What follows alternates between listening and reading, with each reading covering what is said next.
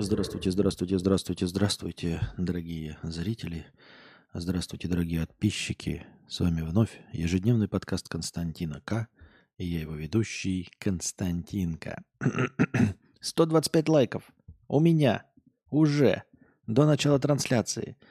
Но это же накрутка, ребят. Ну кому вы чешете? 125 лайков. Оно не могло быть так, потому что так быть не могло. Но это же опять накрутка, ребят. Ну какие 125 лайков до начала трансляции? 128 уже, ну. Кому вы чешете? Кому ты чешешь, гений?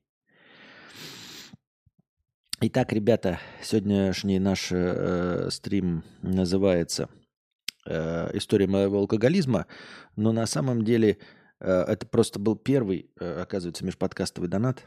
Если бы все кинули межподкастовые донаты вовремя, то я бы увидел, что у нас сегодня, оказывается, стрим простыней. У нас сегодня 3 простыни текста с личными историями. И можно было бы назвать стрим простыней, но... До того, как я начал оформлять, была лишь одна простыня, поэтому название по ней. Шурик. $6. Простыня текста. 223 дня без алкоголя. Так, у нас все работает? Вроде бы все, да? 223 дня без алкоголя. Привет, Константин, меня зовут Саша, и я алкоголик. Похлопаем, Саша.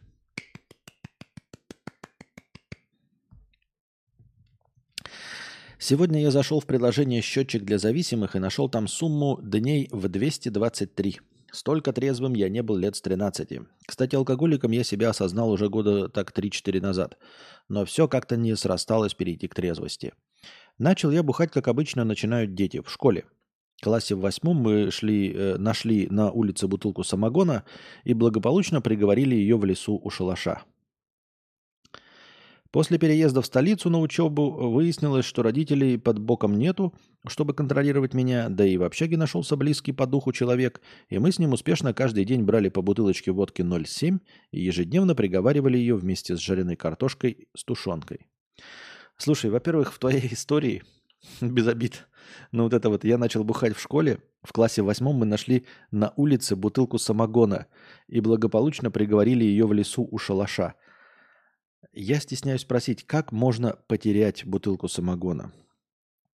Я понимаю, что вы не пуганные в 8 классе были, но мне кажется, что я в своем 8 классе, даже в те советские времена, далекие, постсоветские, 90-е годы, я был достаточно пуганым, чтобы что-то найденное на улице начать распивать. Серьезно, как вы нашли на улице бутылку самогона и начали распивать? В худшем случае это могла быть просто отрава. Ну, блядь, я не знаю. Ну, отрава, я не знаю, с мышьяком, просто так. Потому что маньяки, потому что хуй его знает что. С чего вы взяли, что это самогон, а не, блядь, жидкость для стеклоочистителя, например. Во-вторых, в лучшем случае кто-то помакал туда свой член. В эту жидкость и потом выкинул. Потому что нельзя просто идти и выронить бутылку, понимаешь, с алкоголем, а чтобы она не разбилась и никак этого не заметить. Я просто, ну то есть, еще старые байки такие были про... Во, Ургата пишет, ничейная бутылка равно туда нассана. Вот ну, туда нассана.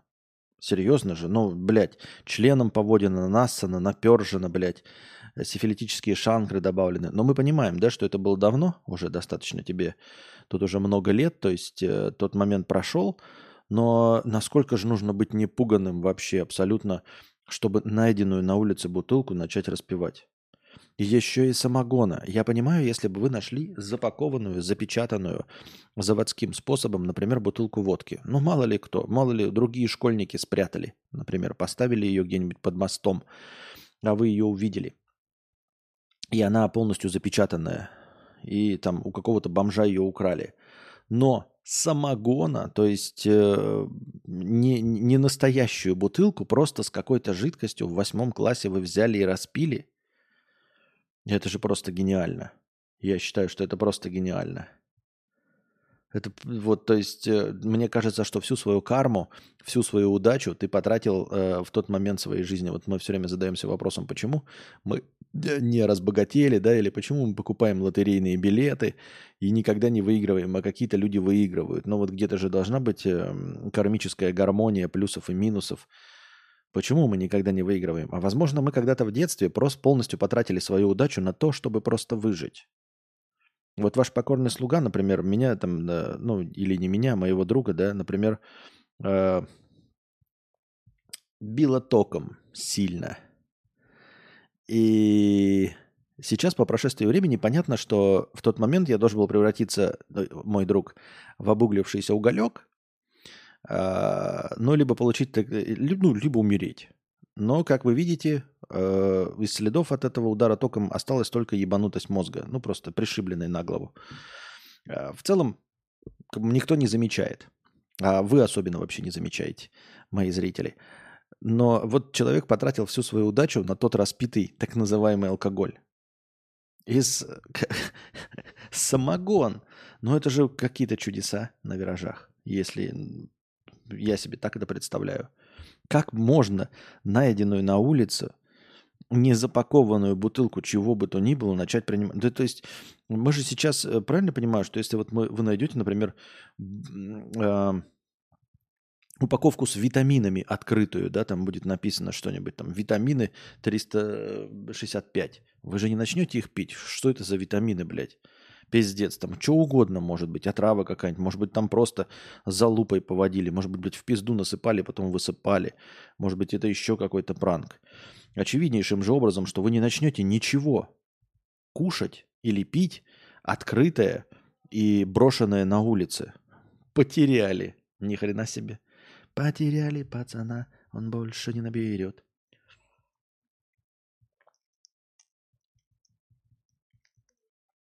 Я понимаю, если вы распили бутылку самогона, спизженную у деда, ну, то есть, или у бабки, у своей же, да, приехали на дачу, там, в деревню, и за образами нашли бутылку с непрозрачной мутной белой жидкостью, с пробочкой, но у бабушки дома, тогда все понятно. Но на улице кто может потерять самогон вообще? Как можно его потерять? Ну, ладно. Никаких признаков зависимости я тогда не видел. Первые звоночки начались на третьем курсе, когда я попал в свой первый настоящий запой. Вопреки всем представлениям, запой – это не просто когда ты пьешь несколько дней без остановки. Запой – это когда ты пьешь несколько дней, недель, месяцев без остановки, и потом уже остановиться просто нельзя. После пробы протрезветь у тебя пропадает сон, поднимается тревога, а в самых лучших случаях на третий-четвертый день приходит белка. Но до белки я дойти не успел, так как немного ипохондричен, и на четвертую или пятую ночь без сна я перепугался и побежал в наркологичку капаться вместе с тем моим другом, с которым мы с первого курса картошку жареную с водкой пили. В среде зависимых таких друзей называют соупотребителями, потому что кроме употребления вас ничего не объединяет. Что на самом деле так и было. В наркологичке нас поздравили с почином и сообщили «добро пожаловать во вторую стадию алкоголизма». Кстати, для всей аудитории сообщаю твердо и четко.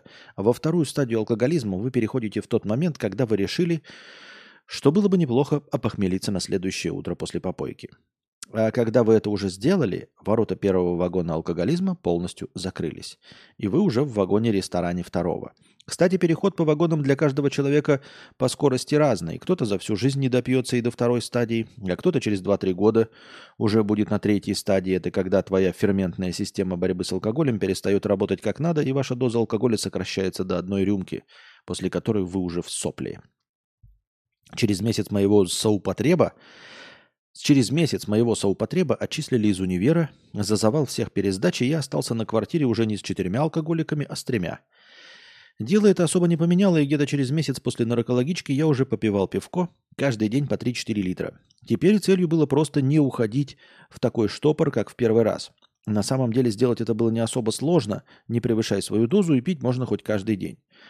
Выпускной универа я встретил очень весело. Проснулся в троллейбусе с чьими-то туфлями в руках. После выхода на работу я завел себе, казалось бы, хорошее правило – не пить в рабочие дни. Но пятница и суббота, а чуть позже и воскресенье превращались в фестиваль добра и позитива имени Сергея Симонова. В моем случае проблемой алкоголя является то, что ты ничего не хочешь. У тебя и все и так нормально. Алкоголь стабилизирует твое состояние в выходные, и до пятницы ты живешь тем, что тогда ты с кайфом ворвешься в ближайший алкомаркет. А тот факт, что тебя не заботит, как ты выглядишь, что ты делаешь и сколько зарабатываешь, это смывается пивасиком каждую пятницу. Дальше пошло увеличение дозы и потеря контроля. На одном из корпоративов я накуролесил и не помнил ничего после 9 вечера. Еще хреново, что корпоратив совпал с днем зарплаты, и после корпоратива был потерян кошелек со всей месячной зарплатой и документами. Это тоже меня не остановило. После начала войны я переехал в другую страну. И перед переездом я был трезвый около 2 месяцев. С хорошим желанием бросить это уже в новой стране. Но по приезду, с первым же застольем по случаю переезда, я забухал. И после переезда я примерно 1-1,5 года контролировал своего демона. Но замечал, что если я теперь на выходные беру уже не 3 литра, а 3 литра крепкого пива, что по доле спирта примерно в 1,5 раза больше, плюс пару маленьких чекушек с водкой или виски по 50 миллилитров, которые можно долить незаметно в пиво, пока жена не видит.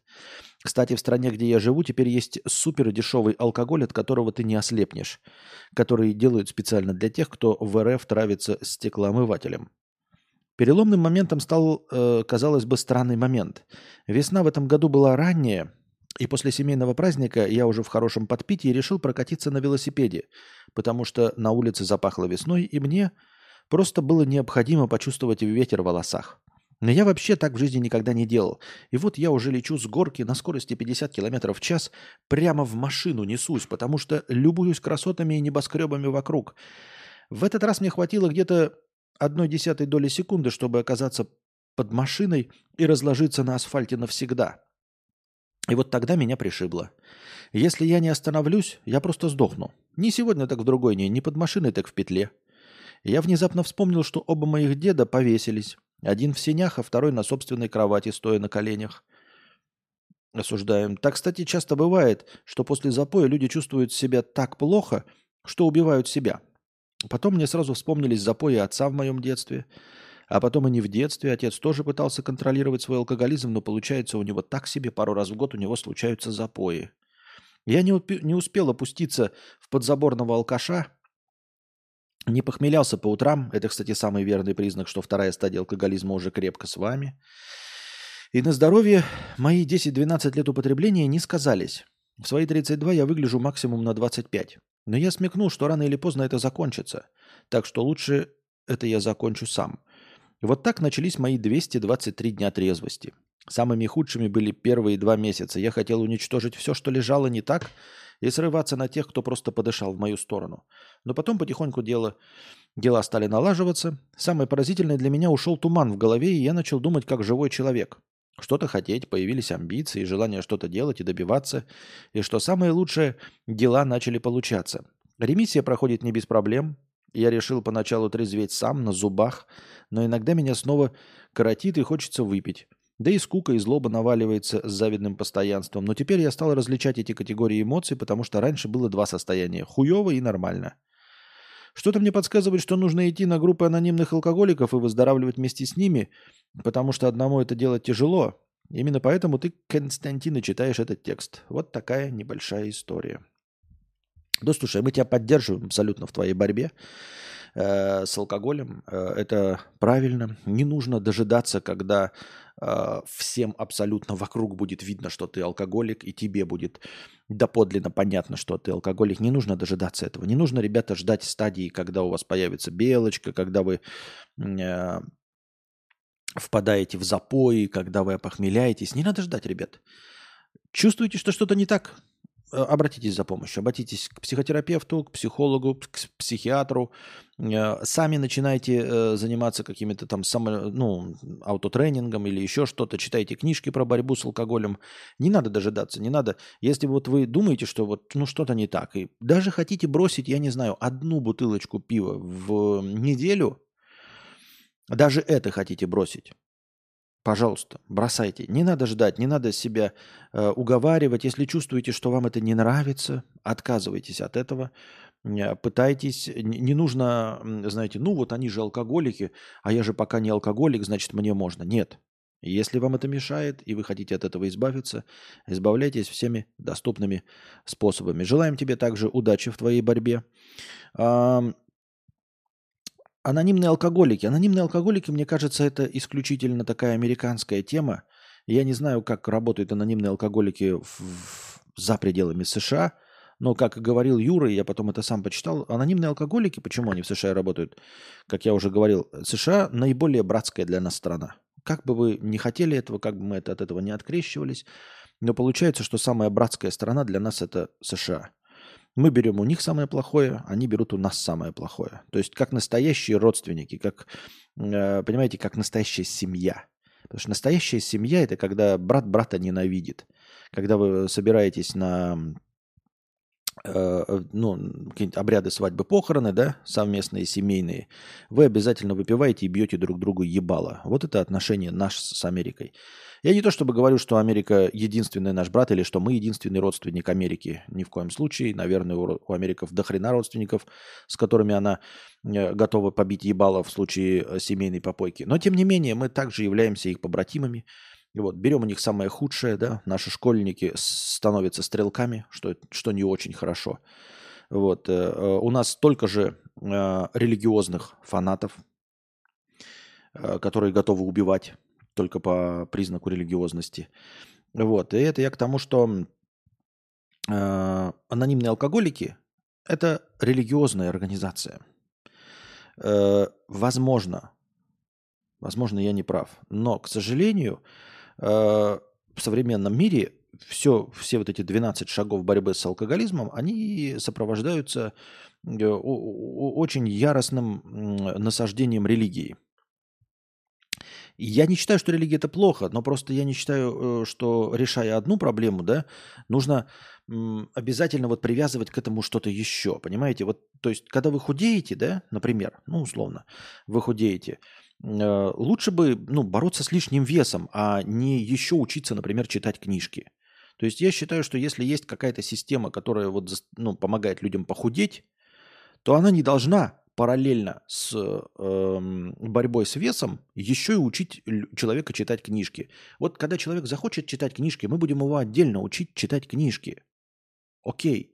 Но сейчас мы боремся с лишним весом. И для универсальной борьбы с лишним весом нам не нужно отпугивать людей, которые не хотят читать книжки. Нам не нужно отпугивать атеистов или нерелигиозных людей из анонимных алкоголиков. С другой стороны, понятно, что анонимные алкоголики и религиозная составляющая, они вполне возможно, что помогают. Что 40% от положительного эффекта обуславливается именно религиозной составляющей. То есть не просто ты бросаешь, а у тебя такое религиозное братство. Вы все вместе верите в Иисуса, в Бога нашего единого Иисуса Христа. И с ощущением того, что все это греховно, возможно, борьба происходит гораздо легче. Тем не менее, мне кажется, что это все нужно разделять. И нужно помнить и не забывать, что анонимные алкоголики, не то чтобы помнить, но ты можешь пойти и сам это все увидишь. Просто может не сработать, потому что ты не религиозный человек, например, атеист, да? И, естественно, тебе сразу будет как-то претить такого образа борьба с алкоголем. И поэтому у тебя может что-то не получиться, и ты скажешь, у меня не получается, потому что я алкоголик. Нет, у тебя может не получиться не потому, что ты алкоголик, а потому что у всемирно известной организации, которую постоянно рекламируют и показывают в фильмах, в средствах массовой информации, на самом деле очень сильный религиозный уклон. Вот. Так что нужно быть к этому готовым. Но если ты можешь от этого абстрагироваться, то, пожалуйста, пытайся, пробуй. Другое дело, что нет каких-то известных других. Наверняка они есть. Наверняка второе по популярности организация, помогающая борьбе с алкогольной зависимостью после анонимных алкоголиков, наверное, охуительная. Но почему-то мы о ней даже не знаем. Мы даже не знаем ее название. Вот скажите мне, какая организация вторая? Я не в курсе дела. Мы можем, например, сказать, первый вид спорта в мире – это футбол, например. Какой второй вид спорта, да, по популярности? И кто-то из вас назовет баскетбол, хоккей, там еще что-то. Вот. Вы можете назвать какую-нибудь религию, там, самую популярную, по вашему представлению. Но даже по вашему представлению у вас есть представление о второй религии, третьей, четвертой, да, по популярности в мире. И вот есть анонимные алкоголики, самая известная организация по борьбе с алкогольной зависимостью. А кто на втором месте? Ну, не могут же быть они одни, да? Есть, наверное, на втором месте. А мы даже не знаем ее название. Настолько вот неравномерное распределение. Ну что, ребята, да, вот благодаря этой истории, надеюсь, вы увидели и понимаете, что если уж у вас есть проблемы с опохмелением или с несколькодневными запоями, то вам точно нужно уже обращаться за помощью. Не нужно ждать 3 года, 4, 10, 15 лет. Не нужно надеяться на то, что вы выглядите хорошо. Вот по примеру вашего покорного слуги, я, например, тоже думал, что у меня все хорошо с питанием. А дело в том, что мой молодой организм очень хорошо перерабатывал пищу, метаболизм был хорош, и поэтому я мог себе позволять там съедать 3 шавухи, 2 бургера, ездить на велосипеде курьером до 25 лет и весить при этом до 75 килограмм. Все было отлично. Но потом я не менял свое питание, ребята, я не стал прожорливым, я вдруг не полюбил мясо. С 25 лет я не стал есть, например, оливки. Мои вкусовые предпочтения не изменились. Объем пищи, честно говоря, тоже нихуя не вырос. И не стал я каким-то особенным алкоголиком, ну, по части потребления калорий через спиртосодержащие напитки. Тем не менее, как вы видите, я набрал больше 25 килограмм веса, оставаясь просто при тех же самых пищевых предпочтениях. Это я все к тому, что если вы выпиваете там по 3-4 литра пива в день, ну или сколько там, какая у вас доза, и вы думаете, что все нормально, потому что вы свежий, бодрый, полон сил, это не будет продолжаться вечно. В один прекрасный момент организм вас подведет. И он подведет вас раньше, если вы будете его насиловать. Если не будете насиловать, то он вас все равно подведет, но попозже. Поэтому чувствуете, что что-то не так, отказывайтесь от алкоголя любыми возможными способами, боритесь с этой зависимостью и ищите решение. Я желаю всем вам удачи в борьбе с любыми зависимостями, если они вам мешают. Если не мешают, если они не вредят вашему здоровью, милости просим. Какой у вас вес сейчас? Как обычно... Центнер. Я председатель клуба «Центнер».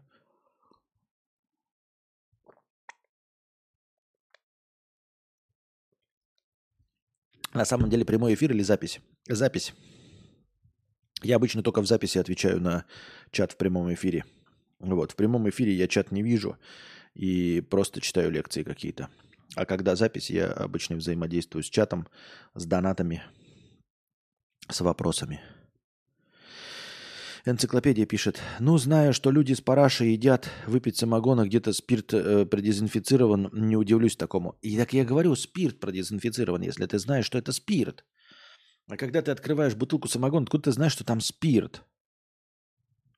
С чего ты взял? Во-первых. Во-вторых, спирт, он нейтрализует бактерии, но спирт не нейтрализует яды, не нейтрализует какие-то там, я не знаю, тяжелые металлы, ничего подобного. Таким вот образом. Так, вторая простыня текста. Человек ниоткуда. 500 рублей с покрытием комиссии. Проблемы сексуальности или нет? Привет, Константин. Смотрю с отставанием в развитии. Ситуация вот какая. Мне 24 года, девственности лишился в 23. Как у всех на секс-вечеринке. Как у всех на секс-вечеринке? Ребята, поставьте плюс, если вы тоже лишились девственности на секс-вечеринке. Поставьте 2 плюса, если вы называете секс-вечеринкой просто секс с женщиной, потому что для вас любой секс – это праздник. Итак, и был вопрос после лишения девственности. И это все? Вот ради этого столько усилий? Да любой самый дешевый мастурбатор будет лучше этого, и усилий меньше потратишь. Недавно был в Казани, решил найти себе куртизанку. Может, просто первый опыт казался неудачным.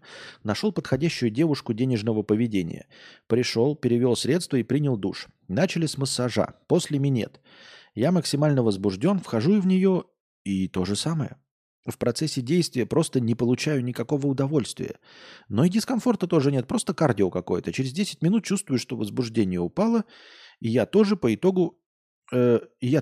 и по итогу вернулись к минету. Я смог кончить только от траха сиськами. Я не понимаю, возбужден, девушка нравится, но как только доходит до самого секса, удовольствие ноль. Может попробовать Роскомнадзор. Человек я широких взглядов. Девушка пока искать не планирую. К тому же за время свободной жизни есть достаточное количество приспособлений для самоудовлетворения. Думал обратиться к сексологу, а потом забил. Если мне это не мешает, то и решать незачем. Правильно? А может, я асексуален? Как думаешь, стоит к кому-то обращаться или я нормальный? Слушай, ну, обращаться можно, конечно, если тебе не впадло, если ты легко выходишь на общение, если ты легко лечишься, постоянно бегаешь по врачам, умеешь с ними общаться, то почему бы и да.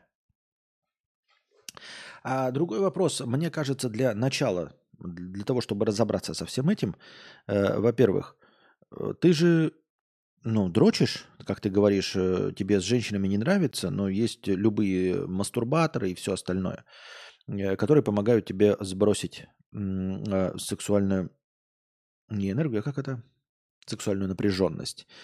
Так проверь при помощи определенных сайтов, определенной направленности, определись с тем, что тебе нравится. Вот как ты говоришь, вернулись к минету, и ты смог кончить только от траха сиськами.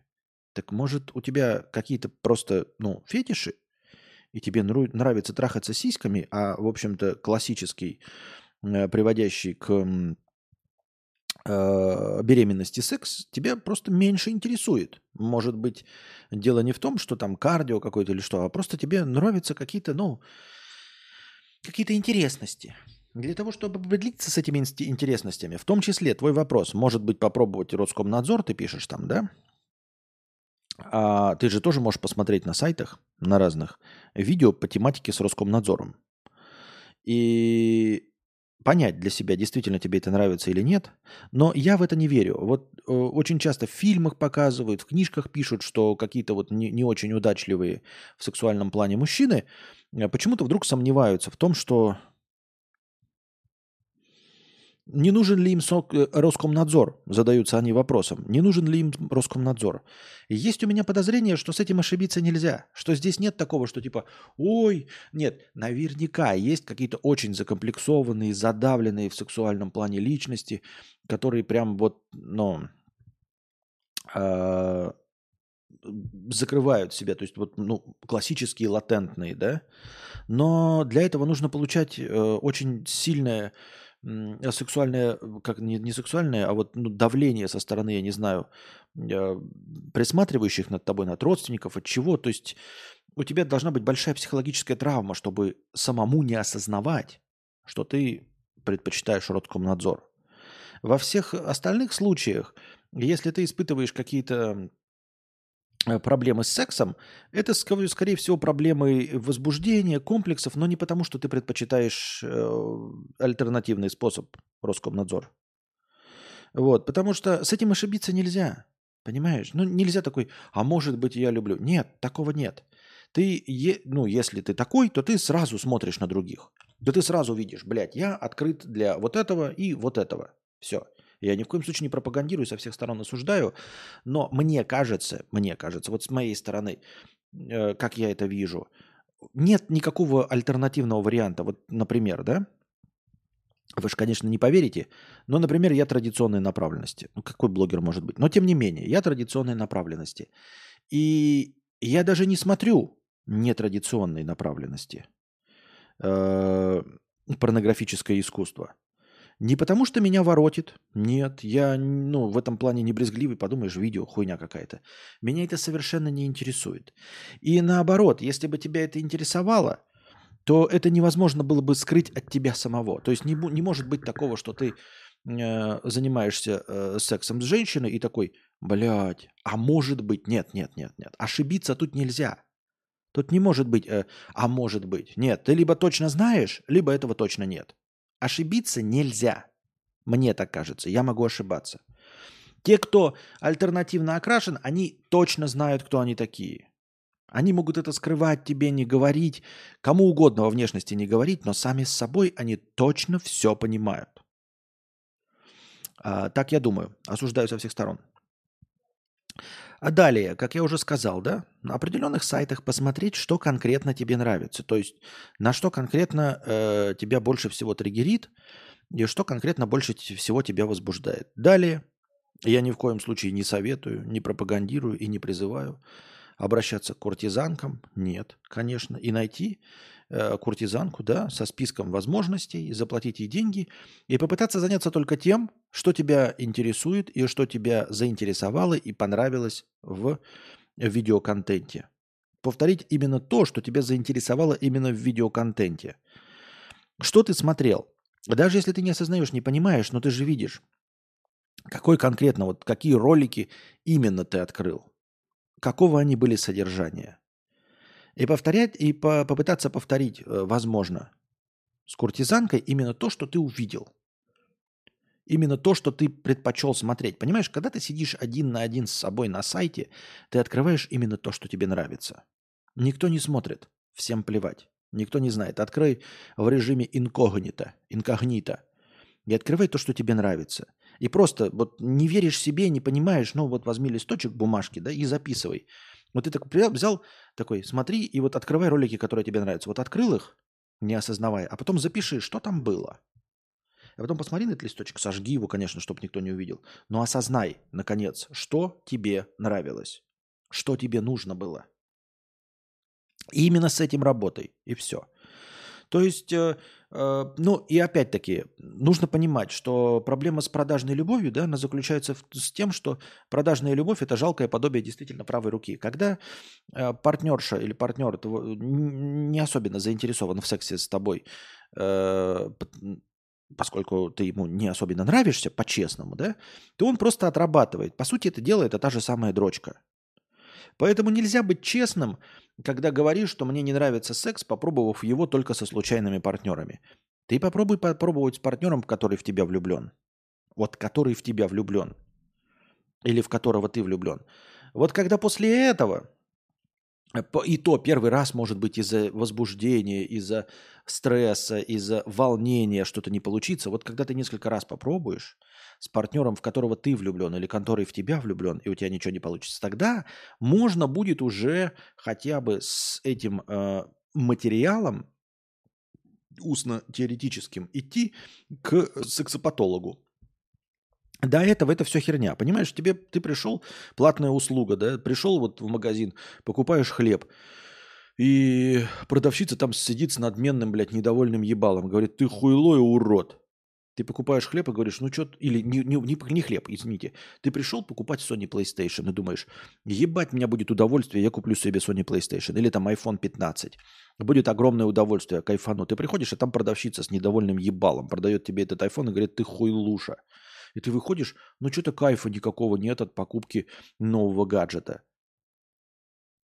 Нельзя сказать, что ты не получил кайф от покупки нового гаджета, потому что ты вообще не получаешь кайфа от потреблятства. Ничего подобного. Ничего подобного. У тебя просто продавщица была ебаное говно. Ну потому что она продавщица, нахуй ты ей нужен, понимаешь? Вот и так же здесь. Вот когда ты с влюбленной для тебя, в тебя девушкой, или ты будешь в нее влюблен, вы займетесь тем, что тебе нравится по видео, и у тебя в этот момент упадет член, тогда уже можно говорить о какой-то патологии.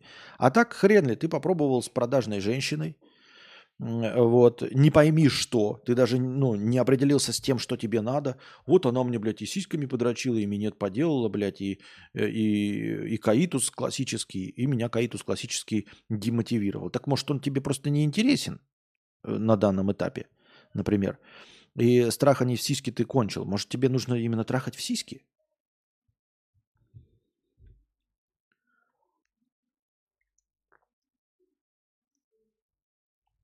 Поэтому на твоем месте я бы говорил, самое классическое начало – это определиться со своими вкусовыми предпочтениями.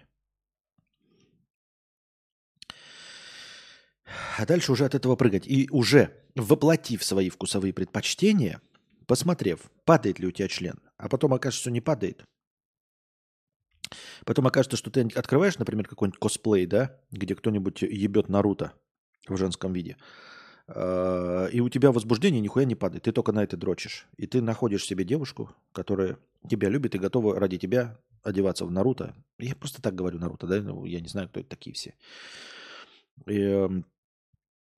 И ты с ней трахаешься, все у тебя хорошо, понимаешь? Ну, то есть тебе самое главное, чтобы она была одета в Наруто, например. Продажную любовь видно сразу, красиво или нет. Девушки могут психотравму нанести, когда из душа выйдет и увидишь, на что столько времени тратил. Тут, говорю, понимаете, она может быть и красивая, но с таким надменным ебалом, понимаешь, ну вот выйдет твоя мечта какая-нибудь, да? Например, я считаю, что на визуальный, вот именно на образ нельзя ориентироваться. То есть нужно ориентироваться именно на направление, которое ты будешь смотреть на сайте. То есть на жанр. Именно на жанр. Почему? Потому что сам по себе факт того, что это идеал твоей красоты, ничем тебе не поможет, если этот идеал красоты посмотрит на тебя и скажет, что у тебя маленький, блядь, этот корнишон, да, конолли, вот, посмотрит с надменным ебалом вот таким. Че толку от того, что ты нашел себе в проститутошной Скарлетт Йоханссон с Йоханссон? Вы понимаете? И даже соблазнил саму Скарлетт Йоханссон. Ну, не соблазнил там каким-то образом, да, заставил ее раздеться. Если она смотрит на тебя, это Скарлетт Йоханссон. Какой бы тут пример-то привести? Как Джада Пинкетт Смит на Уилла Смита, то тебе уже ничего не поможет, понимаешь? Это может тебя только триггернуть и, наоборот, нанести психотравму, что красивые, по твоему мнению, женщины совершенно не интересуются тобой. Потому что нужно понимать, что вот внешний атрибут, он принадлежит какой-то личности. А вот если мы разбираемся с жанрами, если тебе нравится конкретно трахаться в сиськи, да, то ты можешь найти там не особенно красивые сиськи, да, или другие получше, но искать какие-то сиськи. То есть можно разноображивать, тебе нравится жанр. Потому что упарываться по конкретно какой-то внешности – это дико тупо. Потому что ты встретишь идеал своей внешности, а она будет асексуальна. Ей будет неинтересен вообще никакой секс. И ты здесь совершенно ни при чем.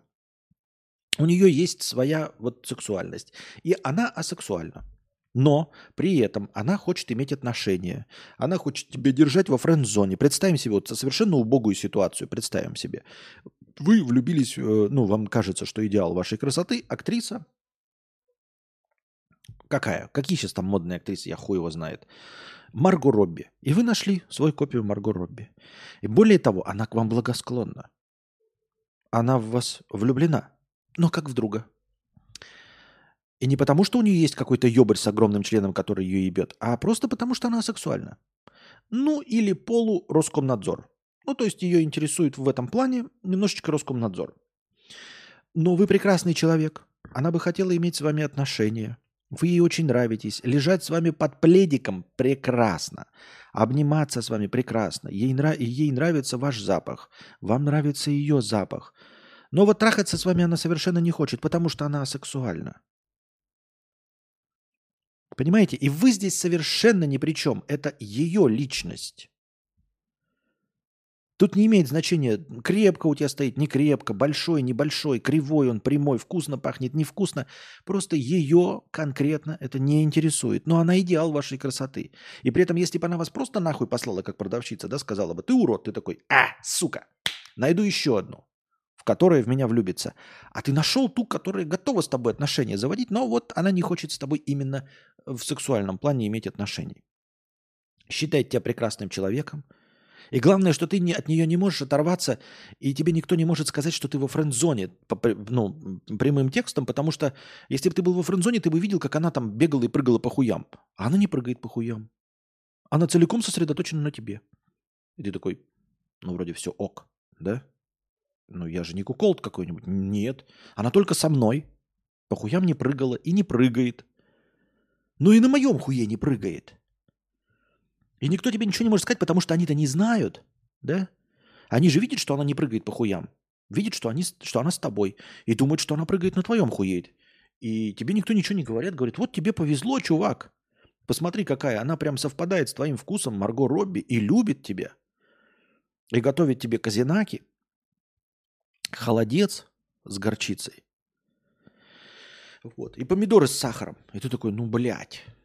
Ну, ок. Но на самом деле у вас ничего не получается, потому что она не хочет конкретно тебя. Все. И от этого, видите, это я просто привожу пример, что визуальный образ абсолютно ни с каким негативным оттенком, но просто может у вас не совпадать сексуальный темперамент. И ты от этого думаешь, а может я Роскомнадзор? А может я... Нет, просто у вас не совпадает ничего, просто и все. Поэтому я настаиваю на том, что лучше обращаться к жанрам и смотреть, что вас в жанре интересует, а не в образе.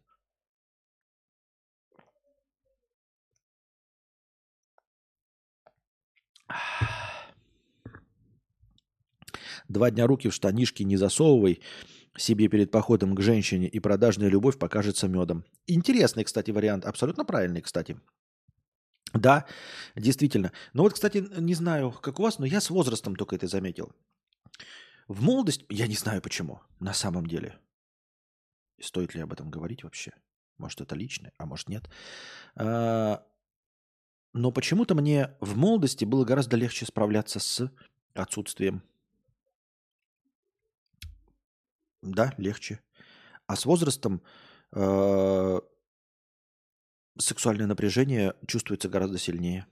Ну, то есть, вот если вы мне скажете, 2 дня руки на одеяло класть, ничего не будет. Даже больше. Месяц мог класть руки на одеяло, и ничего не будет в молодости. А сейчас, через 2 дня, ты будешь чувствовать, да, что, блядь, зудит. Не знаю почему. Нельзя сказать, что к возрасту, да, к 42 годам тестостерон должен падать, правильно? Сексуальная энергия должна падать с набором веса, ну, мне 100 килограмм. То есть я был 75 килограмм и спокойно мог там какое угодно время терпеть. А сейчас у меня лишний вес, я еле двигаюсь, блядь. При смерти у меня лицо все, блядь, в красных пятнах, нахуй. Никакого тестостерона вообще нет, ни хрена. Ну, должно быть, как мне рассказывают все интернеты. И при этом терпеть гораздо сложнее. Интернет тебя испортил. Возможно. Вот. Поэтому, блядь.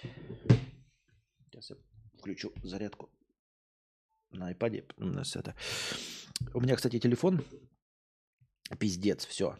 Хочется, конечно, следующий iPhone, да? Но это ж я ебал Толюси. У меня 13-й, 2-летней давности. Отвлекусь немножечко.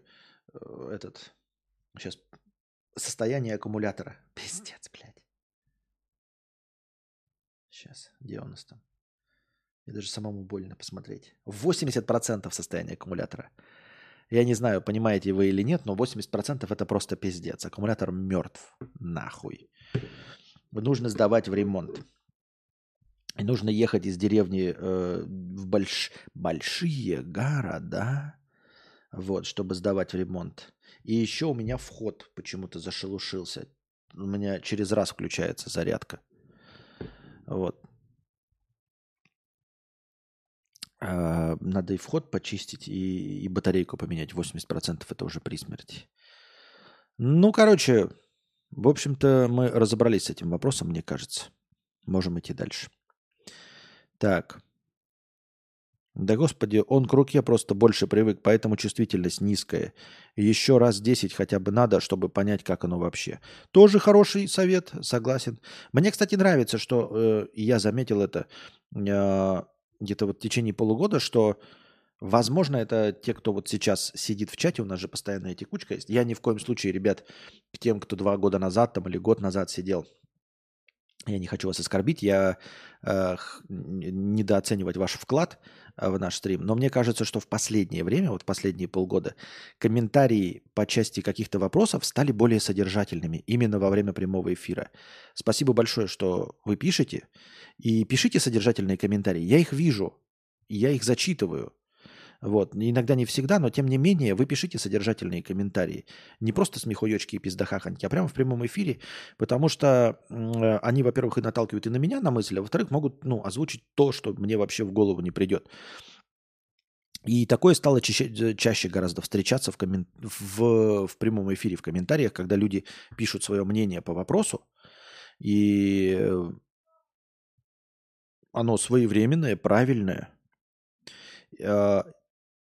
в этот момент, конечно, нужно похвалить себя. Мне кажется, это потому, что мы выделили вот этот синий раздел вопросов, хотя он не особенно популярный, но тем не менее. И люди понимают, что если они хотят задать какой-то вопрос или другую тему задать, вы пишете в синий раздел вопросов в чате, чтобы сменить тему. И понимаете, что в общем чате идет у нас просто обсуждение той темы, которая сейчас звучит онлайн. И поэтому вы стали как-то посодержательнее писать именно вот по вопросу, который обсуждается. Спасибо вам огромное. Пишите, не стесняйтесь. Не забывайте, что у нас меняется политика, что я меньше и меньше стараюсь бороться с тем, чтобы не банить просто так. Баню только уже за совсем конкретные оскорбления или за нарушение правопорядка. За мнение просто так не баню. Все равно пытаюсь взаимодействовать первое время. Так. Продажную любовь видно сразу, красивая или нет. Девушки могут психотравму нанести, когда из душ. Так это мы читали. Подскажите, товарищи, при прослушивании в фоне лагает звук. Это из-за низкого битрейта или из-за чего? Другие видео нормально проигрываются. Понятия не имею, это тебе в чате тут, если что-то напишут. Может, автор с ведрами совокупляется своим корнишоном? Есть такое мнение, опять-таки, я, наверное, с ним согласен, что для того, чтобы женщина достигла оргазма, достаточно 30 секунд и 5 сантиметров. Технически, формально, физиологически, чтобы женщина кончила от вас, достаточно 5 сантиметров и 30 секунд. Так что если в вас женщина влюблена, вот, она кончит от любого вашего корнишончика. И любые ваши неумелые попытки в прелюдию, в петинг доведут ее до максимальной степени возбуждения. Вот что нужно понять. Может быть, ребята, нужно стремиться не просто к сексу, не просто к каким-то числам, галочкам, спискам большим. Может, нужно стремиться к тому, чтобы влюблять в себя партнеров, самим влюбляться. И тогда, когда вы влюблены, я вам говорю, какой бы вы ни были раковый девственник, даже если у вас будет первый секс в жизни, вы доведете даже в первый секс в жизни своего партнера или партнершу, в зависимости от того, кто вы есть, до оргазма. Легко и просто, понимаете? Как бы вы, блядь, зубами не прикладывались к члену, если вы вот неопытная женщина, если мальчик в вас влюблен, он кончит, даже если вы, блядь, наждачкой потрете ему член. И наоборот, если вы молодой человек и девушка в вас влюблена, она потечет от ваших самых неумелых комплиментов или даже от отсутствия комплиментов и на вашу тупую рожу прыщавую. И на ваш запах пота она все равно потечет. Как только вы ее потрогаете хоть где-нибудь, она возбудится и получит огромное удовольствие и, возможно, кончит, ну, если нет каких-то там совсем уж диких комплексов. И вы оба получите удовольствие обязательно, если вы влюблены в друг друга. Если в вас партнер влюблен, то довести его до оргазма проще простого. Все почему-то думают, что нужно искать какую-то тучку G, что нужно каким-то образом там, блядь, выписывать алфавит языком, что нужен какой-то большой член, что нужны какие-то позиции. Нет, ребята, если женщина в вас влюблена, то она сама об вас кончит, просто, блядь, будет тереться об вашу ляжку и уже кончит, если она в вас влюблена. Вот в чем самое главное. Нужно, чтобы ваша партнерша вас любила или была влюблена. В этом случае она от вас кончит. Ну или получит максимально возможное удовольствие, которое возможно для ее организма.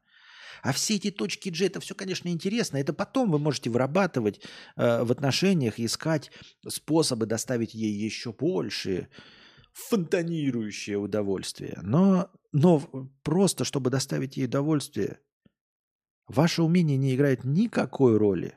Играет только один простой факт. Влюблена она в вас или нет. На этом мы устроим, блядь, писинг-паузу, потому что чай что-то быстро выходит.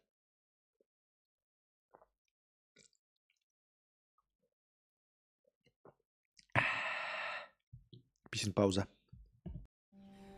Объявляется перерыв на пописать.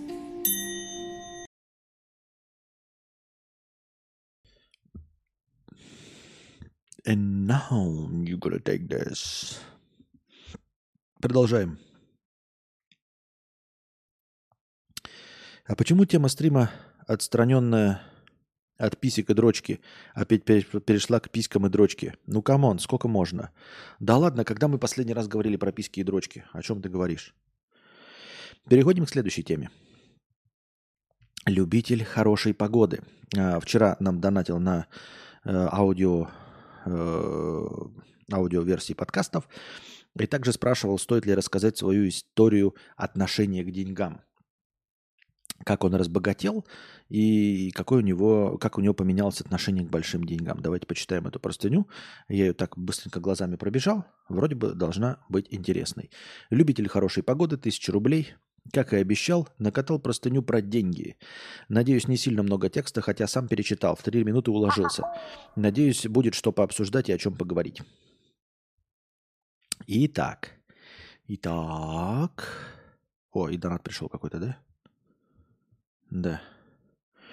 Алекс Бипи, 1000 рублей. Мои самые любимые две темы – секс и алкоголь. Нужно продлевать стрим. А теперь деньги. Не знаю, любимая она у тебя или нет, но теперь деньги. Про путь к деньгам и отношение к ним. Всем привет. Заранее извиняюсь за духоту и ряд очевидных вещей, которые вроде бы всем понятны. Текста будет много, но я так там надонатил на днях, так что разгуляюсь по полной. Первая часть. Как у всех.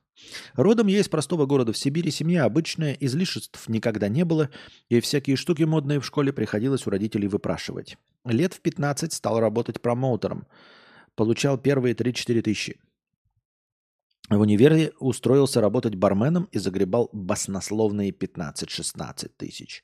Уже после универа изучил маркетинг и начал работать рекламки, настраивал всяким бизнесом в интернете. Дошел до 40 тысяч в месяц. Это был успех. Ну, как я думал на тот момент. Стоит сказать, что деньги я всегда любил. Но вот все эти интересные 3-4 тысячи, потом 15-16, и потом баснословные 40, это все не очень понятно без привязки ко времени и к городу. То есть, когда ты говоришь такой, вот, например, если твой путь начался, грубо говоря, 3-4 года назад, то 40 тысяч в месяц, и в Москве, то это и тогда не было нихуя. А вот если ты начал, например, в 2000 году, и к 2004-му зарабатывал 40 тысяч и где-нибудь, извините меня, в Биробиджане, тогда ты, конечно, вообще... То есть непонятна история твоего геройства. Нужно, ребята, в следующий раз, если будете писать, привязывайтесь ко времени и к месту. Потому что непонятно. Вот первый этап. 3-4 тысячи, 15-16, 40 тысяч. Когда они были? Если они были 3 года назад, то ты никуда не вырос.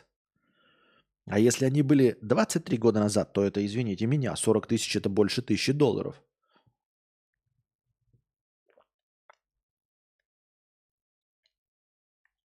Стоит заметить, стоит сказать, что деньги я всегда любил. Хотя нет, не то слово. Деньги я обожал. Да и обожаю сейчас. Братуха, понимаю тебя. Я тоже деньги обожаю. А кто не обожает? Наш Борька любит деньги, а кто не любит деньги? А тот не любит деньги, да тот, кто денег и не видел никогда. Нужно для байта переименовать стрим, обсуждаем деньги, секс, алкоголь. Да нормально, зрители, куда нам бежать впереди паровоза? Мы там, где мы находимся. Итак. Деньги я обожал, да и обожаю сейчас. Но речь не о стопках цветных бумажек, затянутых резинками или лепреконовских мешочках с монетами. Для меня деньги – это свобода. Я дико не люблю выбирать между чем-то. Например, купить смартфон или ноутбук, пуховик подороже или ботинки покачественнее, машину или квартиру. Меня это бесит. А деньги дают свободу выбора. Выбора вещей, способов провести время и людей, с которыми нужно будет общаться и строить какие-то совместные проекты. Возвращаюсь к этому периоду. В тот момент я просто хотел зарабатывать и копить, чтобы у меня была весомая заначка. Несмотря на то, что я почти во всех аспектах и жизненных принципах похож на тебя, именно в накопительстве мы расходимся. Интересно. А что вы знаете о моем накопительстве? Давайте почитаем. У меня всегда получалось откладывать деньги. Да, в этом мы расходимся. Видимо, тепло на душе от некоего количества денег в ящике перекрывало радость от покупки новой вещи, которая не сильно-то и нужна. Да, здесь мы с тобой полностью расходимся. У меня с точностью да наоборот. Вот радость от покупки новой вещи, она всегда сильнее, чем спокойствие от заначки, от кубышки. Часть вторая. Большой город. Здесь буду покороче. За первый этап своей жизни я смог скопить около 80 тысяч рублей, после чего отправился в столицу. Там провел меньше года, получал аж 120 тысяч рублей, которые казались на тот момент чем-то вроде бюджета небольшого африканского государства. Тогда я по-прежнему не чувствовал никаких переживаний по поводу денег, мое отношение к ним никак не менялось. Суммы были не те, чтобы о них думать. Ну, просто зарабатывал и все. Часть тратил, часть откладывал. Часть третья. Пора и честь знать. Менее чем за год Москва-бат мне изрядно надоел, и я уехал в более спокойный город. Очень тогда помогло твое видео про Москву и расстояние. Каждый раз, когда меня одолевали сомнения о правильности принятого решения, я смотрел его и понимал, что все сделал правильно. Да, ну, я очень рад, что тебе это помогло определиться, но я понимаю и настаиваю, ребята, что это не мое мнение, а вы должны сами задаваться вопросом, нужно ли вам то, что вам навязывает общество. Нет ничего плохого в том, чтобы любить то, что навязывает общество. Просто вы должны каждый раз задавать себе вопросом, а нужно ли мне конкретно то, что навязывает общество?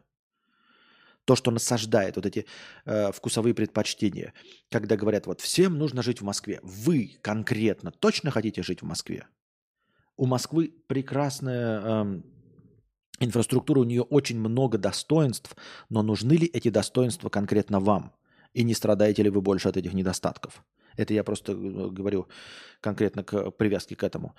Просто напоминаю вам, да, чтобы понять, что если вы не ходите в клубы, да, там не нравятся вам культурные мероприятия с большим количеством народа, вы ни с кем не знакомитесь, ни с чем остальным, то, в общем-то, плюсы Москвы вы не прочувствуете, но при этом минусы в виде больших расстояний, пробок, огромного количества народа вы прочувствуете на себе как никогда. Поэтому нужно определиться. Просто не врите самому себе. Это ваша жизнь. И вы должны определить, что вы хотите. Одновременно и не надо бежать за деревенской жизнью, потому что ну, я ее, может быть, иногда выставляю в каком-то позитивном свете, потому что нужно же понимать, что я хуйлуша, который любит сидеть дома и который любит вот выходить во свой двор, покурить там с голыми яйцами, там травку пощекотать. Это не значит, что вам это все подойдет. Я всегда считаю, что большое количество проблем частного дома всегда перевешивает проблемы квартиры. То есть убрать говно у себя на участке, покосить траву, убрать снег, отремонтировать крышу, которая будет стоить гораздо дороже, чем квартплата по жилищно-коммунальным услугам, для меня предпочтительнее, чем один раз подмести лестничную площадку, один раз, но на которой бычки не мои, понимаете? То есть вот убирать говно на своем участке, это да. А вот подмести лестничную площадку в течение 3 ебучих минут. Но бычки не мои, а пидораса, блядь, какого-то с лестничной площадки или каких-то ебучих цыган, это, извините меня. Понимаете, о чем я? То есть ремонтировать свою крышу для дома, где буду жить я, за 400 тысяч легко. Отдать 2000 на ремонт лифта, которым будут пользоваться ебаные, блядь, цыгане, извините меня, в хорошем смысле этого слова, извините, но нет. Поэтому нужно вот с этим как-то определяться. Поэтому, когда я говорю, там, что я хочу там, частный дом и я готов жить, вы должны понимать и для себя определяться, что вам нужно, что вам интересно. Вот. Это просто к теме разговора, что... Не Москвой единой, жива Россия. Вот. Большие города прекрасны. ну, по части того, чтобы получать, вот даже я, мне нравится в больших городах, ну, в Москве, в частности, доставки и доступность всех товаров. Сейчас в России есть Wildberries и Озоны, и если вы живете в миллионнике, то вам это будет доставляться в течение суток двое, любой товар. Поэтому ехать непосредственно в Москву или в Питер нет никакой необходимости, если только вы не наслаждаетесь городом и нет прям, ну, необходимости, имеется в виду по работе, чтобы там присутствовали. Вот, поэтому города-миллионники полностью решают эту проблему. Краснодар, Казань, Красноярск, Владивосток. Владивосток вообще восток, совершенно другой взгляд на мир, другой взгляд на вещи, другой взгляд на машины, леворульки, близость с Китаем. Все совершенно по-другому. Можно найти себе любое место, даже если вы абсолютно современный, новомодный человек, но не обязательно в Москве и Питере. Так. Большинство приезжающих в Москву приезжают за зарплатой. Да, помню, как Костя искал, кто бы ему мусор собрал в ограде за деньги.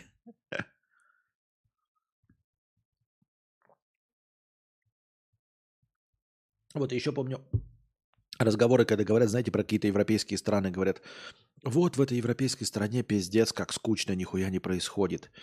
И такие мудозвоны, как я, например, думают, бля, заебись, нихуя не происходит. А что надо-то? А что надо? Ну, то есть, вот понаехавших, знаете, релокантов из Москвы и Питера пиздец выбешивает из себя вот это европейское, во многих странах встречающееся, что в субботу-воскресенье нихуя не работает. А я как-то к этому мирно отношусь, типа, ну, люди решили не работать в субботу-воскресенье, ну и заебись. Они установили правила. Потому что москали привыкли, да, что ты такой проснулся в 4:30 утра, блядь, охуевший от своих энергетиков и такой... Блять, хочу стейк свежайший из лососины. И такой хуяк-хуяк набрал приложение, и тебе через полчаса, блядь, в Москве доставили стейк из лососины. А здесь ты никакой стейк, ну не только здесь, а во многих странах Европы, нихуя ты не получишь. Не только в 3 часа ночи, но и просто в субботу-воскресенье. Иди нахуй, дурак, блядь. Че ты себе возомнил? И у кого-то от этого полыхает.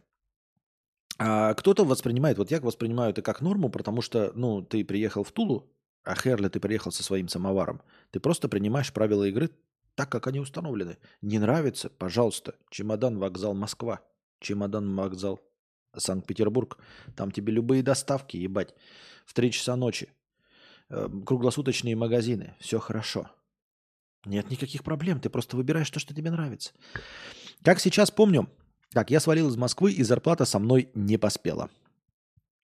У меня остался доход в 10 тысяч в месяц. Нихуя себе, со 120 получается. Неплохо. Обживаясь на новом месте, я перебивался мелкими заказами, но планку в 70 тысяч в месяц побить не мог. Как сейчас помню, с собой из Москвы я привез заначку уже в 700 тысяч рублей из Москвы. Мама говорила тогда, что надо брать ипотеку, ушатанную однушку в панельном доме за 1 700 000. На мое непонимание, нахуя оно мне надо, она с усмешкой тогда сказала, ну и сколько ты будешь этот 1 000 000 сам копить, если кредит не возьмешь? Еще 10 лет? На самом деле, с точки зрения инфляции, она была права, как сейчас оказывается, но суть не в этом. Это, кстати, такой, знаете, камень преткновения, когда тебе родственники говорят, и оказывается, ну, если ты сам себя не обманываешь, если ты не просто так, знаете, выступаешь против того, что говорят старшее поколение, то ты в глубине души соглашаешься такой, блядь, они были правы. Только они были правы по совершенно другой причине. На самом деле, по-честному, они не были правы. Они оказались правы просто из-за черного лебедя. Это как, знаешь, ты такой заработал себе 10 тысяч, и тебе человек такой говорит, купи удочку. Ты такой, да нахуй мне удочка нужна, иди нахуй. Купи удочку, век воли не видать, 10 тысяч лишних есть, блядь, купи удочку. Ты такой, да это полная хуйня. Ну ладно, хуй с ним, купил удочку, да? И через какое-то время происходит, я не знаю, блядь, засуха, голод, все животные вымирают, остаются только рыбы в воде. И ты с удочкой сидишь такой... И, блядь, ну человек был прав. Ты такой с удочкой сидишь, но нормально. Но этот же человек нихуя не предсказал. На самом деле он хотел заставить тебя купить удочку, потому что он любит рыбалку. И ты на него смотришь, а у него у самого удочки нет. Потому что он в этот момент покупал себе спутниковую антенну, телевизор, блядь, и Sony PlayStation. И ты такой, а ты-то с хули себе удочку не взял? Так у меня была удочка нормальная, она просто сломалась. А нахуй ты мне советовал? Ну просто потому что я люблю рыбалку. И вот так же здесь. То есть твоя мама, я не обижаю, ну, в смысле, не оскорбляю, но она руководствовалась совершенно не теми принципами. Она-то хотела, чтобы ты заземлился. Она-то говорила, что не верит в тебя, не верит, что ты будешь зарабатывать огромные деньги, но была права, потому что инфляция охуевшая. То есть если бы ты тогда взял, если бы взял еще ипотеку рублевую, а не долларовую, то, конечно, было бы хорошо. Но это же не значит, что она была права. С удочкой из-за ходить страшно. Костя, там настолько ничего не происходит, как что, да ничего не работает, в выходные есть обед. Я обед в гастрономе помню в 2010 году в деревне на 300 человек. Но это, кстати, да. Вот, между прочим, кстати, в провинции, в России же все как-то устаканилось. Я помню, были времена, когда все работало круглосуточно. Вообще абсолютно все. Ну, например, в Белгороде перестало круглосуточно работать. Я же помню, как я помните, перед Новым годом ездил, магазины очень малые работали круглосуточно, но, тем не менее, были два супермаркета, куда я ездил, чтобы закупаться перед Новым годом в последние дни, чтобы не было очередей. Но основная часть магазинов не работает круглосуточно. Круглосуточно работает одна-две аптеки там и какой-то большой супермаркет. Но были времена, я помню, где-то сейчас бы, чтобы не спиздеть, наверное, год 2009-2008, когда все, сука, работало круглосуточно.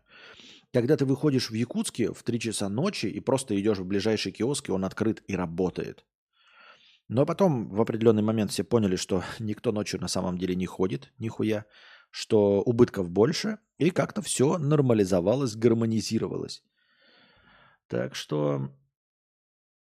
от того, что не работает что-то, и, ну, в провинции вы, если город меньше 300 тысяч, я уверен, что вы не дохуя мест найдете, которые будут работать круглосуточно в России. А в Европе вообще не найдете ни одного места. Выйдете в Германии, блядь, Дуйсбург, я Дуйсбург. Выйдете в Дуйсбурге в субботу просто. И вокруг лиминальное пространство, нахуй, ни одного человека, ебать. Все куда-то что? Магазин.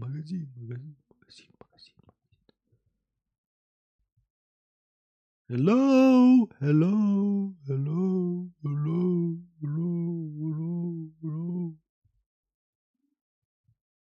Может быть, музей.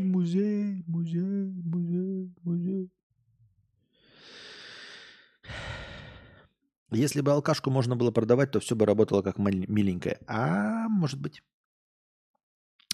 В 2008 году, когда я жил на окраине СПБ, у нас в поселке работали местные магазины, где еще покупалось все у продавщицы за прилавком. Да. Так, идем дальше. Часть 4. Я сказал «стартуем». Перебиваясь мелкими заказами, я решил и начать свое дело. Вдаваться сильно не буду, но это тоже связано с маркетингом. И бац, дело пошло. Доход плавно рос от месяца к месяцу. Сначала это были 80 тысяч, потом 120, через год 200, через 3 года около полумиллиона, а сейчас около 800 тысяч-миллиона в месяц.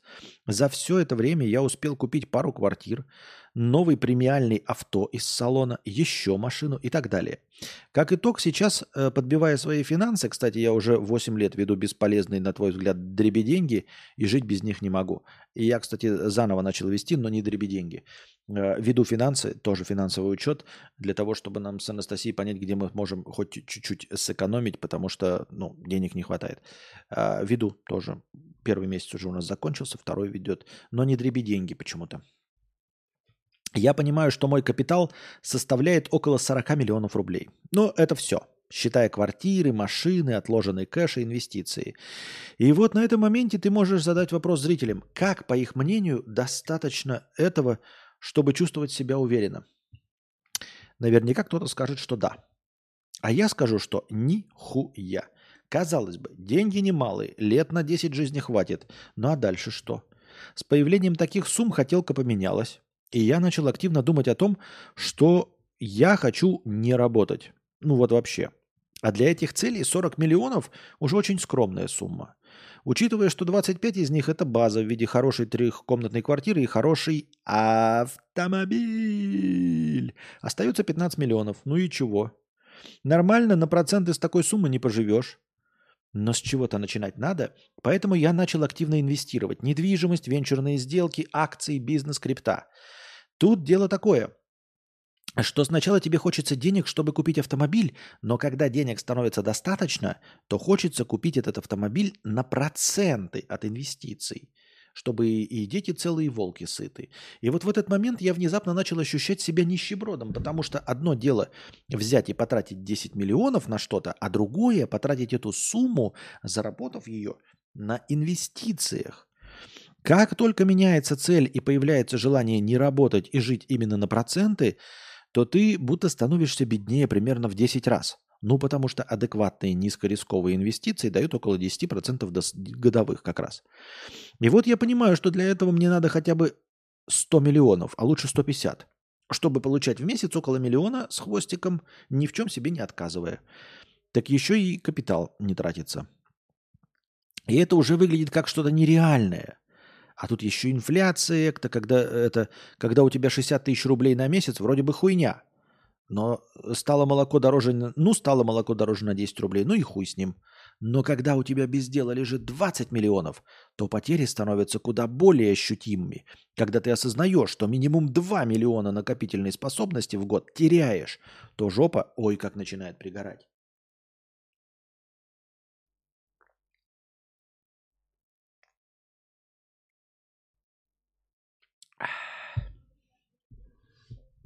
Появляются проблемы.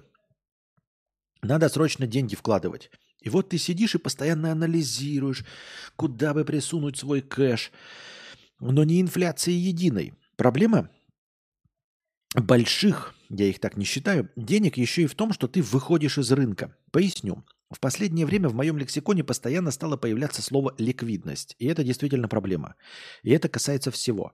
Акций, криптовалют, автомобилей, квартир. Когда у тебя есть деньги, ты хочешь ими управлять и иметь возможность с ними что-то делать. Квартира в этом вопросе – большая проблема. Потому что то, что устраивает меня по всем параметрам, стоит 20 миллионов. Но Вася и Люда с ипотекой такую квартиру никогда не купят. Нужен особый купец, столь же упакованный, как и ты. Абсолютно верно. Ты замечаешь это точности так же, как и с квартирой Юры Хованского, который вложил в нее денег и хочет получить с нее не меньшее количество денег, но она абсолютно не ликвидна, потому что она подстроена под хотелки Юры Хованского, под хотелки блогера, которые исключительно ему интересны. Естественно, как ты правильно сказал, Васи и люди, которые хотят завести детей, собак и всего остального, никакого интереса квартира такого объема за такие деньги вообще не представляет. Одновременно какой-то богач-ханыга, например, какая-нибудь Клава Кока, она хочет совершенно другую квартиру. Нахуя ей тратить эти деньги? Поэтому, да, чем исключительнее твой товар, тем исключительное нужен для него купец. Все правильно. Так и получается. Как и получается, что, например, замок прекрасный, о котором мы все знаем в грязях от иностранного агента и выступающего в роли иностранного агента одного человека, и Аллы Борисовны Пугачевой, совершенно не продается никаким образом. Они там пытаются его, я не помню, уже продали или нет, но, по-моему, еще нет. Он прекрасен, замок, но кто хочет, если у тебя есть деньги на этот замок, то ты сам себе отгрохаешь замок в абсолютно твоем вкусе, в котором у тебя вместо бассейна, как у Аллы Борисовны, да, будет игровая комната такого размера, а бассейн маленький, потому что тебе бассейн нахуй не нужен. И наоборот. А люди, которые бы могли, ну, хотели бы в таком жить и согласились, они такие деньги никогда не потянут. Справедливо. А вот и получается, что либо ты живешь в суперклевом жилище, с которым потом будешь пиздец как ебаться предпродажи, либо, имея все свои деньги, вынужден ютиться в квартире, которую в ипотеку может взять любой прохожий. Типа деньги есть, но кайф-то где? Ну, как ты правильно сказал, проблемы ликвидности, они всегда так есть. Когда ты покупаешь какие-нибудь, я не знаю, условно высокодоходные облигации, но которые принесут доход там через 10 лет. Но сейчас ты их продать не можешь, либо продать с очень большой скидкой, если не в минус, например. Да? Да, на этом моменте можно было бы сказать про съемное жилье, но хочется какой-то стабильности и спокойствия. Я уж не знаю, что за люди живут по принципу «зачем своя квартира, если можно инвестировать и снимать», но я не из таких. Возможно, в США и гейропах, да, но не у нас и не с семьей. Звучит красиво, конечно, эта идея, но жить в пороховой бочке как-то не хочется. Часть 5. Закрываем форточку. В общем, наверное, мне просто хотелось поделиться своей историей и рассказать, что не все так просто. Проблем как хватает при безденежье, так и с деньгами. Конечно, плакать на яхте в окружении куртизанок гораздо приятнее, это я не спорю, но это все равно не дает какого-то внутреннего спокойствия и ощущения стабильности. Нет понимания, что все будет ровно и четко, а главное, длительное время. А об этом я всегда говорил. Не будет никакого спокойствия. Деньги не дают спокойствия. Деньги, как ты правильно сказал, дают возможность выбора. Дают возможность купить и Sony PlayStation, и Xbox. Но стабильности тебе никакой это не даст. Нет. А чем ты будешь становиться богаче, тем у тебя будут возникать еще более новые проблемы. То есть тебе нужно будет как-то обеспечивать свою охрану. То есть после какого-то определенного рубежа ты будешь понимать, что ты становишься лакомым кусочком для всякого рода ханык. Это не значит, что ты должен нанимать прям охрану. Я имею в виду, ну, ставить там видеонаблюдение или еще что-то. То есть ты покупаешь, например, участок и строишь на нем дом.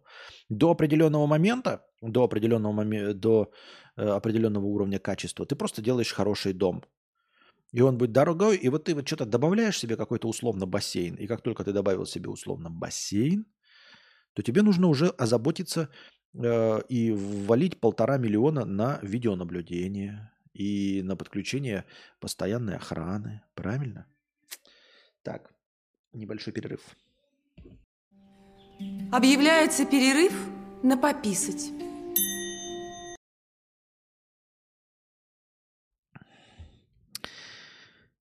А рывок уже был.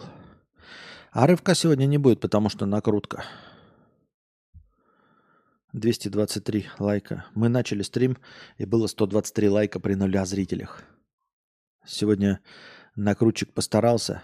Скажите ему спасибо большое. Похлопайте ему в ладоши. Он поставил 123 лайка до начала стрима. Так.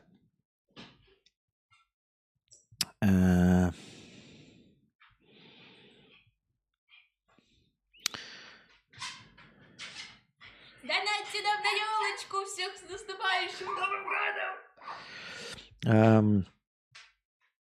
Даже если сейчас инвестировать 120 миллионов под 10% годовых и получать заветный миллион в месяц, то во что он превратится через 20 лет? В один поход в магазин? И вроде цифра огромная, 120 миллионов. Ну а реально, сейчас эта инвестиция даст нормальную сумму, а потом просто все превратится в тыкву. В общем, сложно все. Это какая-то бесконечная гонка, где, чтобы не сдохнуть и не обнулиться из-за инфляции, а поддерживать стабильно высокий уровень жизни, надо постоянно барахтаться, как та лягушка в банке. Так в этом и есть смысл, понимаешь? И ты барахтаешься, и я барахтаюсь, и люди барахтаются. Но кто-то барахтается, чтобы купить хлеб, а ты барахтаешься, чтобы купить Range Rover в последней комплектации. Понимаешь? И ты вот сидишь такой, блядь, вот в этом и разница. Понимаешь, вот ты говоришь, ты думаешь и почему-то преподносишь, что деньги дают тебе какой-то больший доход и большее ощущение стабильности. Нет, ни в коем случае. Ты точности так же барахтаешься в банке, как и я или как кто-либо другой. Но только я свожу с концы с концами, чтобы там заплатить за квартиру. И долго пытаюсь копить себе на автомобиль 2000 года выпуска. А ты барахтаешься чтобы купить себе, как я уже сказал, Range Rover в максимальной комплектации. И ты такой, бля, мне не хватает. Он в максимальной комплектации стоит 15,5 лямов, а у меня 12. А я сижу такой, блядь, автомобиль стоит 2500 евро, а у меня 2000 евро. А кто-то сидит и такой, блядь, кварплата стоит 12 тысяч рублей, а у меня 6 тысяч рублей. В этом и вся суть, понимаешь? То есть, когда все закончится, рухнет, наступит черный лебедь, ты будешь еще долго падать. Ты еще будешь долго падать до моего уровня. А я еще буду какое-то время падать до уровня кварплаты. Поэтому получается, что у нас у всех есть геморрой. У тебя есть геморрой, у меня, у других людей есть геморрой. У всех есть геморрой. Но все-таки геморрой разный. Ты сейчас думаешь, а как бы мне жить нахуй никогда не работая? А кто-то думает такой, блядь, а как бы мне хватило денег на еду и на квартплату до конца месяца? И ты стрессуешь, и он стрессует. Никогда решения не будет. А тот, который сидит с 20 миллионами там, долларов, он сидит такой, блядь, а как бы меня не убили? А как бы меня не опиздошили, не ограбили? А как бы меня не отменили? Или еще что-то в этом роде. С нынешними ценами 15 лямов – это старый рейндж в минималке, пойду за хлебом. Но вот, блядь, видите, я уже не знаю, что 15 миллионов старый… Какой ты чё гонишь-то, Андрей? Ты чё гонишь? 15,5 миллионов стоит в максимальной комплектации Tesla Cybertruck с привозом в Россию, с полностью со всей растаможкой. 15,5. От 9,5 в минимальной комплектации до 15,5 в максимальной. С растаможкой, с привозом в Москву, со всеми законными документами. Что, сука, там в Range Rover такого? Ты что, гонишь, что ли? У меня не хватает на еду и квартиру. Тем более, скоро надо будет переезжать в квартиру подороже, потому что сейчас снимаю у товарища жилье. В счастливой стране живу. Ой, Friendly Tart. Я не знаю, в какой стране ты живешь, но надеюсь, что твоя жизнь наладится. Надеюсь, что у тебя будет хватать на все денег. Надеюсь, что ты будешь жить в том месте, которое тебе нравится и приносит тебе удовольствие.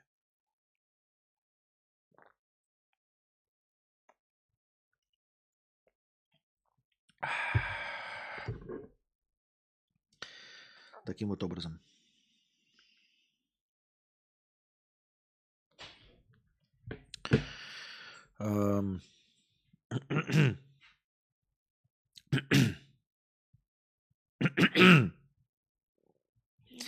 Обращаясь ко всем зрителям, хочется сказать, не думайте, что какая-то разумная сумма в деньгах навсегда закроет все ваши потребности и сделает вас счастливым.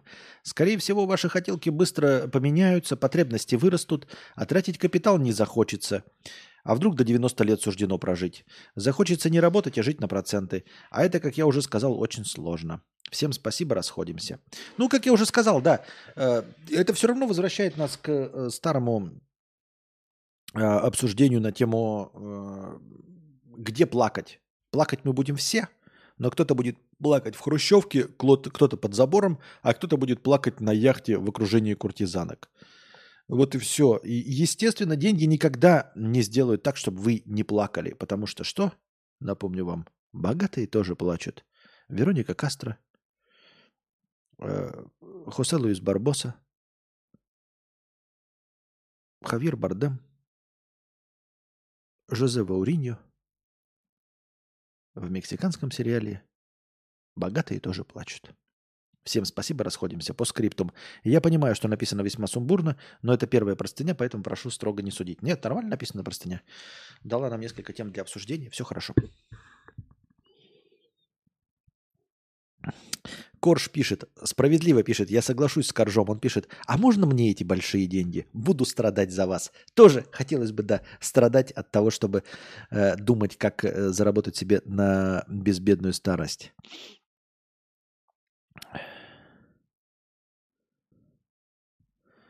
Блин, простыня такая же за пипец. Деньги есть, но пользоваться ими нельзя, потому что получается, что просто просрешь. Надо вкладывать, но кайфовать-то как? Но нужно находить какой-то баланс между маленькими подарочками себе, которые позволяют тебе почувствовать, ради чего ты работаешь. Вот я все время это говорю, мне Анастасия все время тоже это говорит, что нужно какие-то деньги все равно тратить на свои хотелки, потому что иначе вы потеряете мотиватор, иначе вы потеряете смысл, ради чего вы работаете. Если вы довольно продолжительный период времени не будете себя награждать, то ваше внутреннее «я», природа ваша воспротивится, потому что оно будет ощущать, что вы работаете зазря, что награды никакой не будет. Поэтому регулярно нужно как-то себя награждать. Вот надо найти ту золотую середину с минимальной наградой, чтобы подпитывать мотивацию внутреннюю, продолжать работать и при этом что-то откладывать, чтобы не все тратить на сиюминутные награды, а откладывать. Но вот какой-то минимум все равно нужно себе дарить, чтобы организм, природа, душа, ментальность чувствовала, что вы работаете не зазря. Это что, 3-летний рейндж стоит от 10 миллионов? Кто может купить его сейчас? Ну кто? Я не знаю. После ковидлов из санкций, правда, цены на авто до небес взлетели, так что, может, и 15 реально сейчас стоит. Делай добро и будь счастлив. Хотя на это тоже нужны деньги. Хотя в могиле, куда ты пойдешь, с собой деньги не взять. Да. Бомж с Xiaomi видит закат. Привет, Константин, выходи скорее, а то грустно. Извини, денег мало, но поддерживаю как могу. Недавно проехался по скрепным местам Татарстана. Посмотри мой мобильный фотосет, если не впадлу. Если покажешь всем, вообще будет пушка. Слушай, вот я не знаю, как я-то сейчас посмотрю твой мобильный фотосет, но показать его не могу, потому что ты его выложил ВКонтакте, а не отдельными фотками. Проехался по местам Татарстана. Нафоткал на Xiaomi. Ну, как... В принципе, неплохо некоторыми местами, да, есть хорошо. Вот мне виды природы нравятся. Дверь, стоящая рядом с, видимо, церковью или чем, тоже прикольная фотка. Вот, столик круглый мне нравится. Другое дело, что вот здесь, мне кажется, без обид, сквозит мобильная фотография, потому что вообще никакой фон нигде не размывается. То есть в фокусе все, что на переднем плане, что на заднем, и очень широкоугольная картинка. Так мне кажется, так я думаю.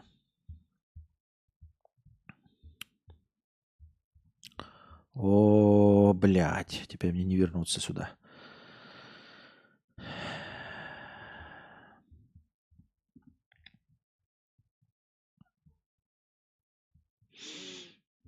Так, что у нас с настроением-то там? Минус 950. Понятно.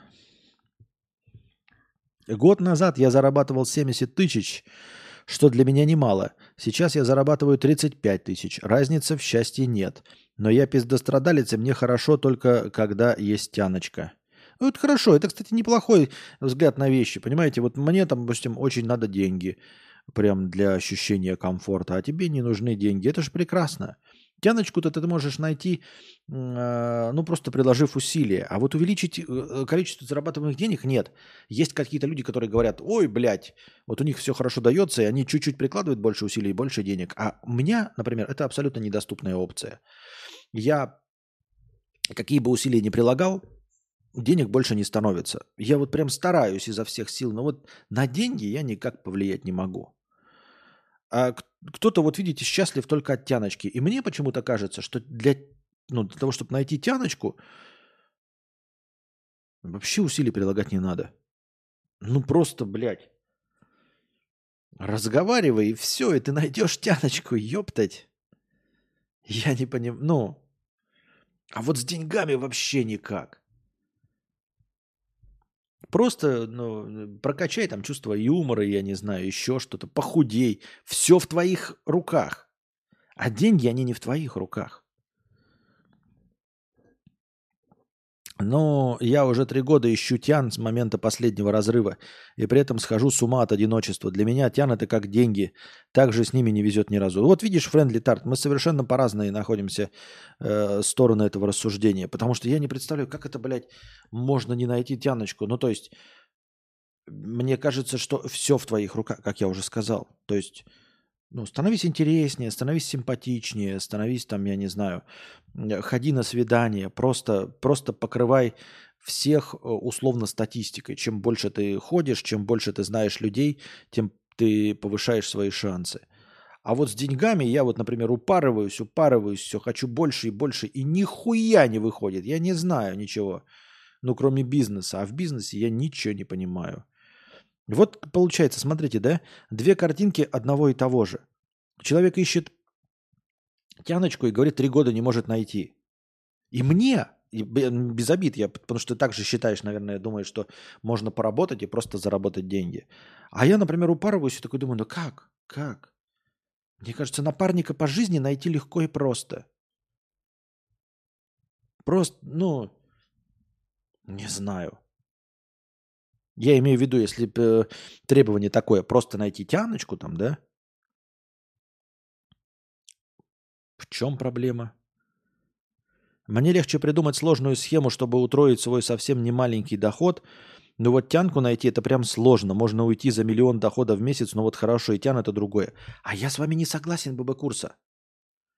Вот, у меня есть тянка, но почему-то... И у меня не особенно было много в своей жизни, да? Но почему-то мне кажется, что... Блять, найти это просто легче простого. А вот с деньгами я просто не представляю, что сделать. Вот в рамках моей деятельности, ну, я не могу стать предпринимателем, потому что, ну, я нихуя не понимаю в этом. У меня нет никакой профессии. И вот я артист разговорного жанра. Ничего не могу сделать с тем, чтобы повысить этот. Но мне кажется, что найти женщину, просто найти женщину, нет ничего проще. Я понимаю, что мы с вами никогда не сойдемся, но удивительно, насколько разный взгляд на вещи. Насколько разный взгляд на вещи. Это просто удивительно, серьезно. И это и я говорю, ну, вы видите, как я выгляжу, да? Мне 40, блядь, 2 года, я с лишним весом, у меня нет никакого образования и нет работы официальной. Мне кажется, что найти женщину мне было бы... Ну, не то чтобы 2 пальца обоссать, я просто никогда этого не делал, да? Но мне видится это со стороны как нечто очень простое. Как нечто очень простое.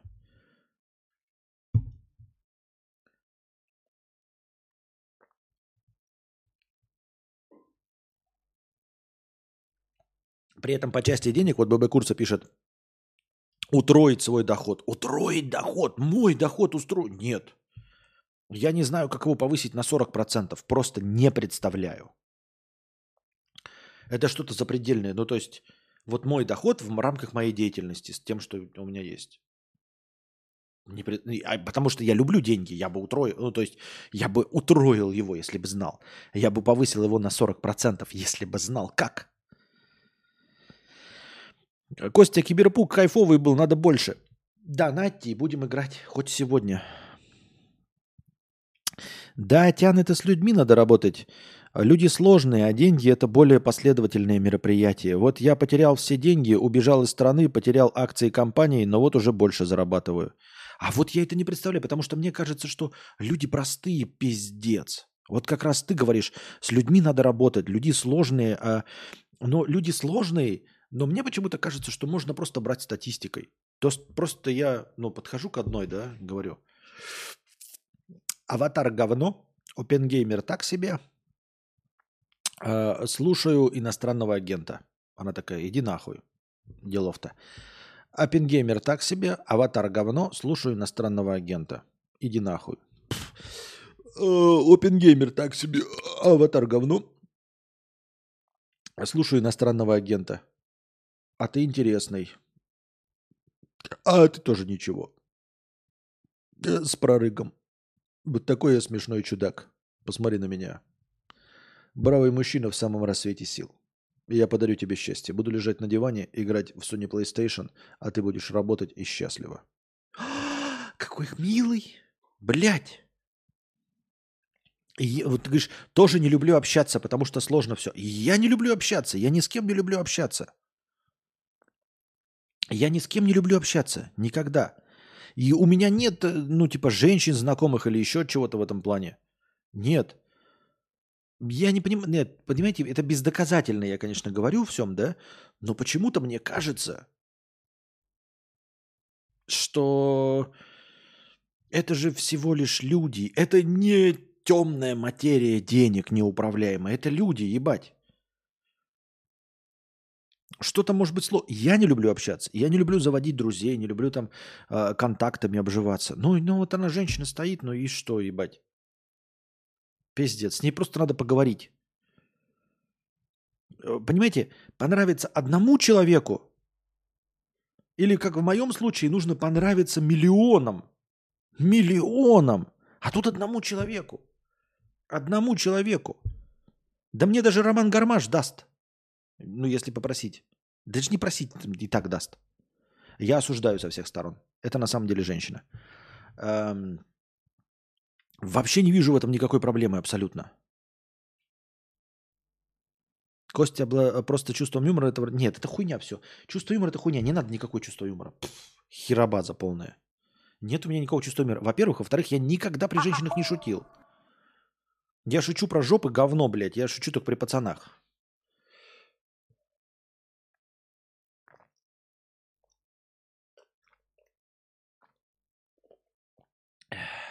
И вот это, как я уже говорил, да, все время вот такие проблемы, и из-за этого возникает непонимание. Один человек стоит такой, блядь, у меня есть удочка, я могу выудить какую угодно рыбу. А другой человек стоит с компьютером и такой говорит, ну вот нет электричества, я не могу заработать деньги. А человек с удочкой, рыбалка, стоит такой, блядь, завидую программисту, который просто вот может на компьютере что-то, блядь, кнопочки понажимать, покрутить крутилочки, кнопочки понажимать и получить 350 тысяч. И приезжает этот программист, такую удочку закидывает, а рыба не ловится, блядь. Вот просто не ловится и нихуя. Вот ты не... И такой, ебать, а что не так? Смотрит инструкции на Ютубе, смотрит всякие... видосы, советы, лайфхаки. Забрасывают удочку, хуй там плавал, ничего не происходит. И смотрит рядом, блядь, дедок, забрасывает удочку и вытаскивает один за одного карпа. И такой, а в чем прикол, блядь? Я же тоже удочку. И у меня удочка за 150 тысяч рублей, блядь, из нанокарбона, ебать. 18 скоростей, титан, ебать. У меня наживки, там вместо наживки, вместо червяка у меня... этот, как его,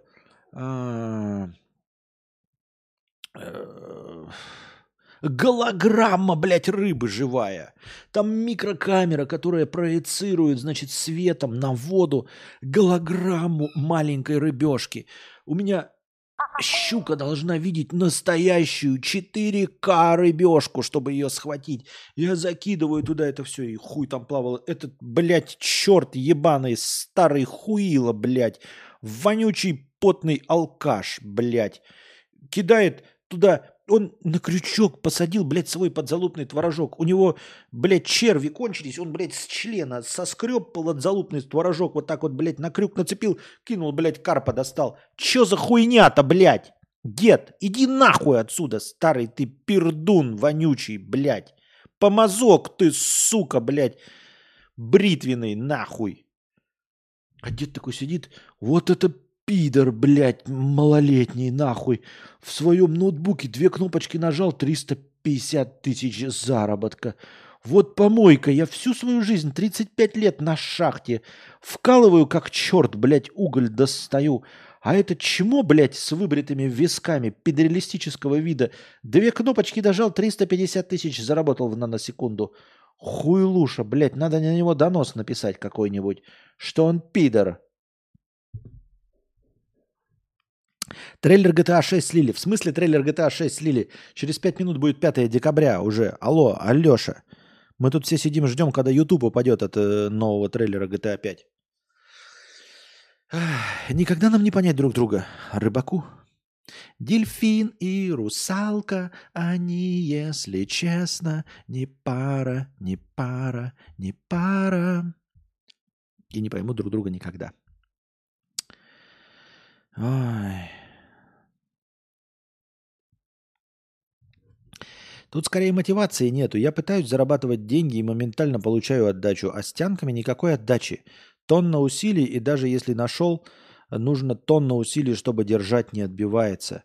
Холодные продажи. Холодные звонки бы курса, ёптать. Да, с человеческими отношениями это холодные звонки. Я, понимаете, я тоже это говорю, холодные звонки, по мне непонятно, потому что мне кажется, что холодные звонки – это не 1000 к 1, да, 1000 звонков и 1 клиент. Для меня холодные звонки – это 3 к 1. Я так думаю, мне так кажется. Но вы же видите меня. Но я опять-таки, это я сейчас говорю, потому что я не ищу тянок, мне так кажется. Да? Может быть, я, если бы вдруг попытался, то тогда бы мне сказали: иди ты нахуй, дурак. Ну что ты рассчитываешь, жирный старый хуеплет? Но почему-то мне кажется наоборот. Вывод из всего этого, что у нас у всех есть предрасположенности к чему-то. Да. Это и нам всегда не хватает того, к чему у нас нет предрасположенности. Это, кстати, женский пример знаменитый есть. Все женщины, у которых прямые волосы, они покупают бигуди. И все женщины, у которых кудрявые волосы, они покупают плойки для выпрямления волос. Это всегда так. Всегда так.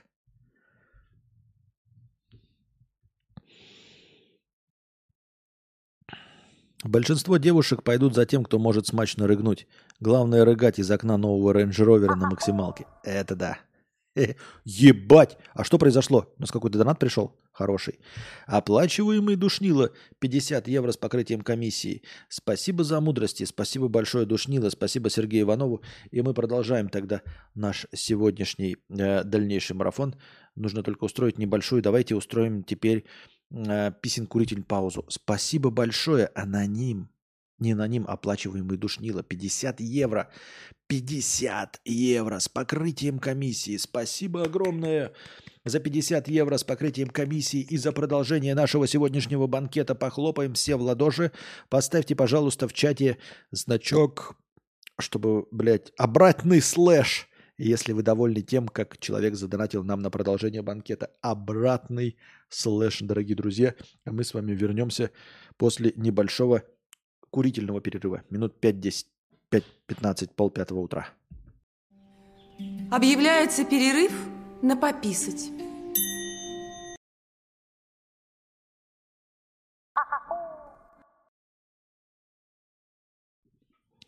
Лего-лего-лего.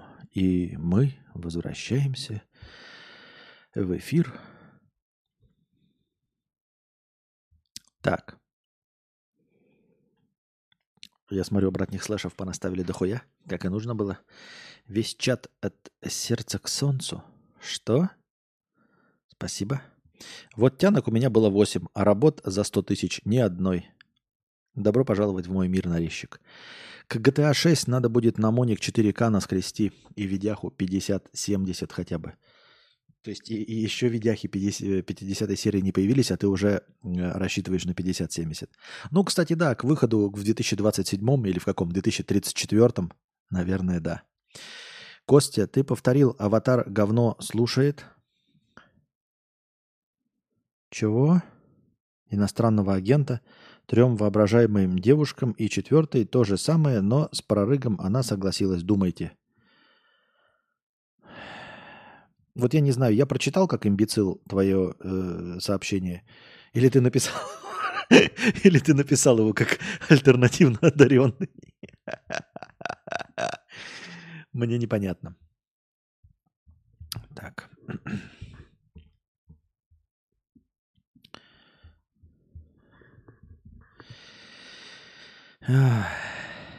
Ахаха, это если релиз будет на ПК GTA 6.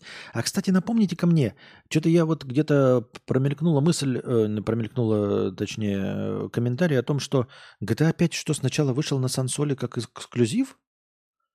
И только через год появился на ПК? Или что? Такое было? Мне казалось, что Rockstar никак не привязан, никаких отношений к Sony и Xbox не имеет. Я не очень понял.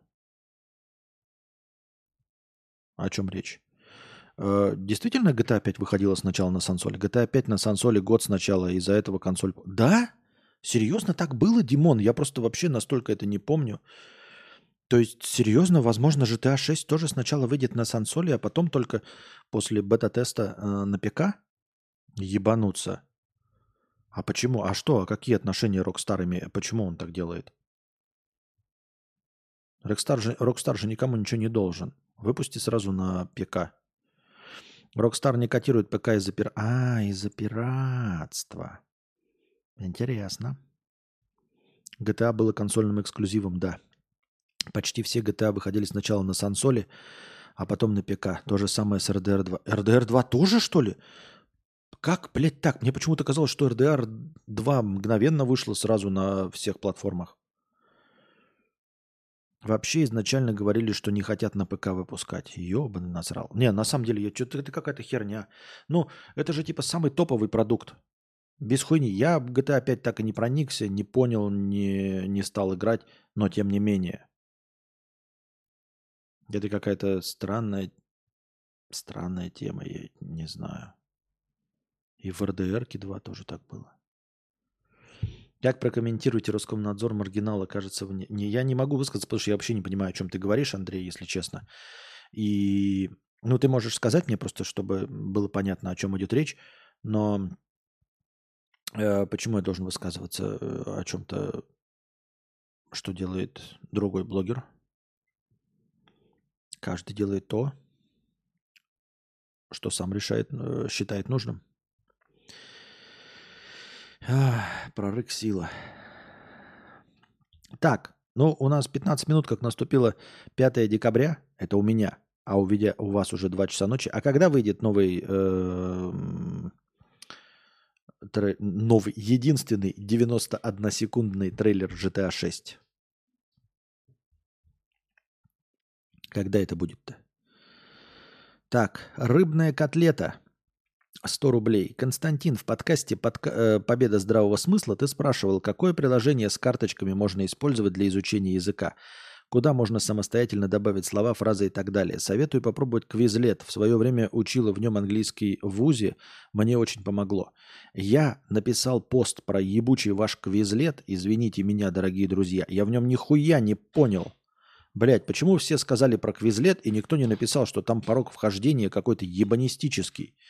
Я захожу на сайт Quizlet, там какие-то решебники для учебников, что-то еще. Вот я показал даже скриншот. Вот есть у меня приложение для тренировки мышцы Кегеля, то есть самые мышцы Кегеля, которая отвечает за Кегель. И в этом приложении там вот ты заходишь, ничего не понимая, на английском языке, а я в нем не шарю. И там написано «Выбрать программу тренировки». И после этого старт программы тренировки. Все понятно. Я захожу в Quizlet, там учебники решебников, решебники учебников, еще какая-то хуйрга. И куда нажимать? Я не понимаю. Я захожу в какие-то, созданные словари. Захожу в созданные словари. 0 просмотров, 0 людей, 83 слова. Захожу туда, там слово, блядь. Дог, собака, кэт, кошка. Что мне с этой хуйней делать? Как пользоваться вашим ебанутым Quizlet'ом? Где инструкции, как Quizlet'ом пользоваться-то? Инструкции-то где? Трейлер вышел, кстати. После слива они официально выложили прямо только что. И правда, трейлер вышел 9 минут назад на канал Rockstar. А как выглядит качка Кегеля? А легко и просто. Там просто таймер стоит. Тебе описывается, как нужно делать, да, как сжимать эту мышцу. И потом тебе просто, таймер такой. 30 секунд сжимаешь, потом 10 секунд отпускаешь. 30 секунд сжимаешь, потом 10 секунд отпускаешь. Потом быстрое, 5 секунд сжимаешь, 5 секунд отпускаешь. 5 секунд сжимаешь, 5 секунд отпускаешь. 5 секунд сжимаешь, 5 секунд отпускаешь. Трейлер вышел 5 декабря в 17:00 по Москве. 5 декабря уже наступило, но, говорят, они уже выпустили. Вот таким вот образом выглядит. Рыбная котлета 100 рублей и спасибо за аудио. Спасибо большое. Я же кинул клич в телеге, и никто мне не ответил. Я написал: ребята, поясните мне, как пользоваться ебаным Quizlet'ом. И никто, ни один человек. Я неделю назад написал этот пост, когда был стрим «Победа здравого смысла», и никто, ни один человек мне не написал инструкцию или не кинул хотя бы ссылку на Ютубе, как посмотреть, как пользуются этим ебучим вашим Quizlet'ом. Алекс Бипи, 1000 рублей. Мои самые любимые две темы – секс и алкоголь. Нужно продлевать стрим. Спасибо. Корж, 64 рубля. Ищу кадаврианку, пишите в директ за проезд. Ну, ты можешь из кадаврианок найти только Романа Гармаша. Вот, поэтому тут нужно быть осторожным. Любитель хорошей погоды, 300 рублей с покрытием комиссии. Комментирую. 3-4 тысячи было в 2013-м. 40 тысяч было в 2016-м. Москва 2018. Ну а весь подъем с 2018 по сейчас. Мне кажется, 40к в 2016 не так уж много было. Хотя, ну, нет, твоим результатам сейчас мы завидуем, но в 2016 40к, по-моему, небольшое сильно. Смысл Quizlet – составление своего собственного словаря. Сам пишешь себе карточки, потом сам себя по ним проверяешь. По крайней мере, я так делал. Угу. Реально вышел такой себе трейлер, обычный синематик. ББ Курса 1800 рублей с хэштег Ауди. Спасибо большое с покрытием комиссии. Сергей Иванов 1000 рублей. Поддержку на настроение. Спасибо вам огромное. Оплачиваемый Душнило 50 евро. Спасибо за мудрость. Это мы прочитали. Валет 100 рублей. Привет. Не смотрел тебя около полугода. Как там сейчас с аудиоверсиями? Нужно ли донатить на аудио? Если да, то сколько и каков цикл сбора? Хэштег аудио, хэштег ауди. Ну, пока сейчас аудио выпускается регулярным образом, должен проявляться и в Яндекс.Музыке, и в ВКонтач.Музыке, и во всех остальных иностранных приложениях, будь то Castbox, Spotify, Apple подкасты и в телеге. Но ваша поддержка аудиоформата все равно никогда не будет лишней. В 2025 году выходит, короче, GTA 6. В 2025 они сказали, да? В трейлере крокодилы и тверк толстожопых. Понятно. Но недавно чел на почту раскидывать говорил 23 тысячи банчит, так что 40к в 2016 не так уж и мало. Нет, это 23 тысячи в 2023 мало. Это не значит, что 40 в 2016 нормально. Так, открываю YouTube. И почему мне в рекомендациях на первом месте не выпадает, извините меня, GTA 6? Там всего 91 секунда. Нихуя даже сразу... Прикиньте, в поиске сразу дается какой-то прямой эфир. Там какое-то чмо, блядь, очкастое, с полуоткрытым ртом, с имбецильным выражением лица. Запустил прямой эфир. Где сам GTA 6? Вон там Мэдисон выложил, я смотрю реакцию. Индийский Мэдисон. Так а где сама? Само. Где сам трейлер? Дайте мне ссылку, ёпты. Ссылку-то мне дайте на GTA 6. Где она? Ссылка-то сама. Вы говорите, слили. Где, блядь? Почему у меня нет официального канала GTA 6? Киньте мне хотя бы официальный канал GTA 6.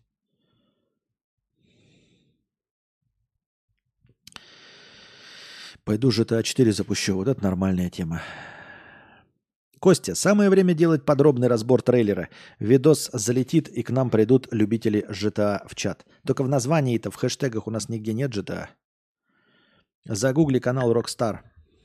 О, блядь, как все сложно. Почему в поиске не вываливается Rockstar автоматически? Rockstar. Пост Мелоун открывается какой-то. А, вот, это GTA 5 вижу. GTA 5, GTA 6, первый трейлер, 15 минут назад, 60 292 просмотра в прямом эфире. Так, давайте-ка устроим небольшую тишину и вернемся через 1,5 минуты. Объявляется перерыв на пописать.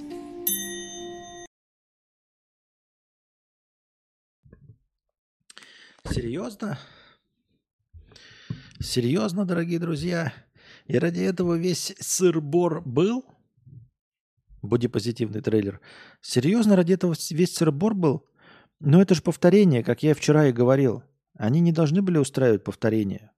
Во-первых, в трейлере нихуя не показано, кроме графических улучшений, причем не таких графических улучшений, которые поражают воображение, а просто люди стали поживее двигаться, ну, лицевые анимации получше, и вот эти вот движения руками стали получше, и побольше деталей. То есть как будто бы нам дали GTA 5 просто с модами.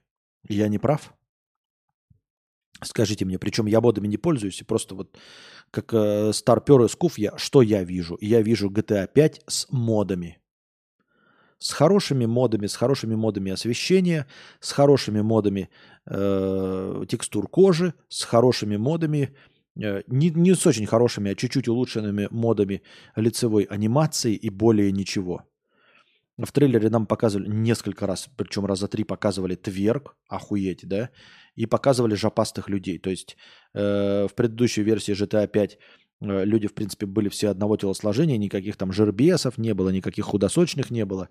А здесь есть разнообразие моделек людей, просто разнообразие моделек людей. Больше ничего не показали. Опять какое-то бандитство чуть-чуть в самом конце, чтобы что. Но это же, очевидно, GTA 5.5 или GTA 5 DLC Miles Morales. Это я увидел. Я не против ни в коем случае GTA 5. Я не хейтер. Но на что идет расчет? Чем они должны поражать наше воображение? Это должно было выйти через 3-5 лет после первой GTA 5 в качестве DLC, а не в качестве отдельной части. Разве не так? Я увидел просто более детализированную картинку. Как ты берешь Ведьмака, накатываешь на него моды с сиськами условно, и у тебя появляется больше травы, освещение покруче и текстурки 4К вместо Full HD, и все. Судя по трейлеру, там же геймплей не показан никакой, чисто с заставочек. Я не знаю, чем они собираются поражать воображение. Поимкой крокодилов на леску? Или чем? Или дополнительными активностями, типа поливания газона. Там стоял какой-то чудик и поливал газон. Серьезно, вот этим мы будем заниматься? В GTA 5 мы покупали себе одежду, одевались в шмотки и покупали дома. А здесь теперь будем ловить крокодилов в бассейне и косить траву и поливать цветы? Не знаю. С модами на ожирение и тверк. Но вдруг они туда еще чат GPT еще прикрутили для всех NPC. И что это даст? Чат GPT общается не лучше, чем большинство людей. Ничего это не даст. Не думал научиться зарабатывать на торговле крипты? Нет, не думал. Это только для тех, кто по 8 с лишним часов быть у компа и изучать характеры движения живых монет. Я не собираюсь на минимальных движениях на рынке что-то зарабатывать. Никогда не собирался и делать этого не буду. Но это же трейлер только, еще и самый первый. Саму игру еще больше года ждать. Но по масштабам Rockstar, мне кажется, за год до выпуска у них должно быть уже практически все готово. Год это на маркетинг, год это на рихтование. Но так-то трейлер стилевый, это только первый трейлер. Что вы в нем увидели? Что вы в трейлере увидели такого, чего не было в пятой части? Просто скажите мне. Вот такой, о ебать, вот этого не было. Вот скажите мне, о ебать, чего не было? Чем поразил ваше воображение трейлер GTA 6? Но никто не ждал революцию, ждали эволюцию. Один из братьев же ушел из компании. Старая игра и так хорошо заработала. Мне как фанату хватит, потому что игра редко выходит по принципу клады типа. Нет. Мне-то, наверное, как хуили, который знает, что первое... Я же первый, помните, покупал на выходе. И меня пидорнули на код, если вы забыли эту старую прикольную историю. Но я вам хотел бы напомнить, что GTA 5 вышла на PlayStation 3. На PlayStation, ебать его в сраку, 3. Понимаете, эта игра, ей сколько лет? 10? GTA 5 игре 10 лет. 10, блядь, лет. И ты говоришь, что ты ждешь эволюцию. Эволюцию я жду, когда через 2 года выходит следующая часть. Тогда я жду эволюцию. Когда есть Человек-пук, и выходит Майлз Моралес, то я жду эволюцию. А через 10-12 лет я жду революцию. Я так думаю, мне так кажется. Посмотрел трейлер, вообще неинтересно, играть не буду, пишет Сергей. Так, песен пауза.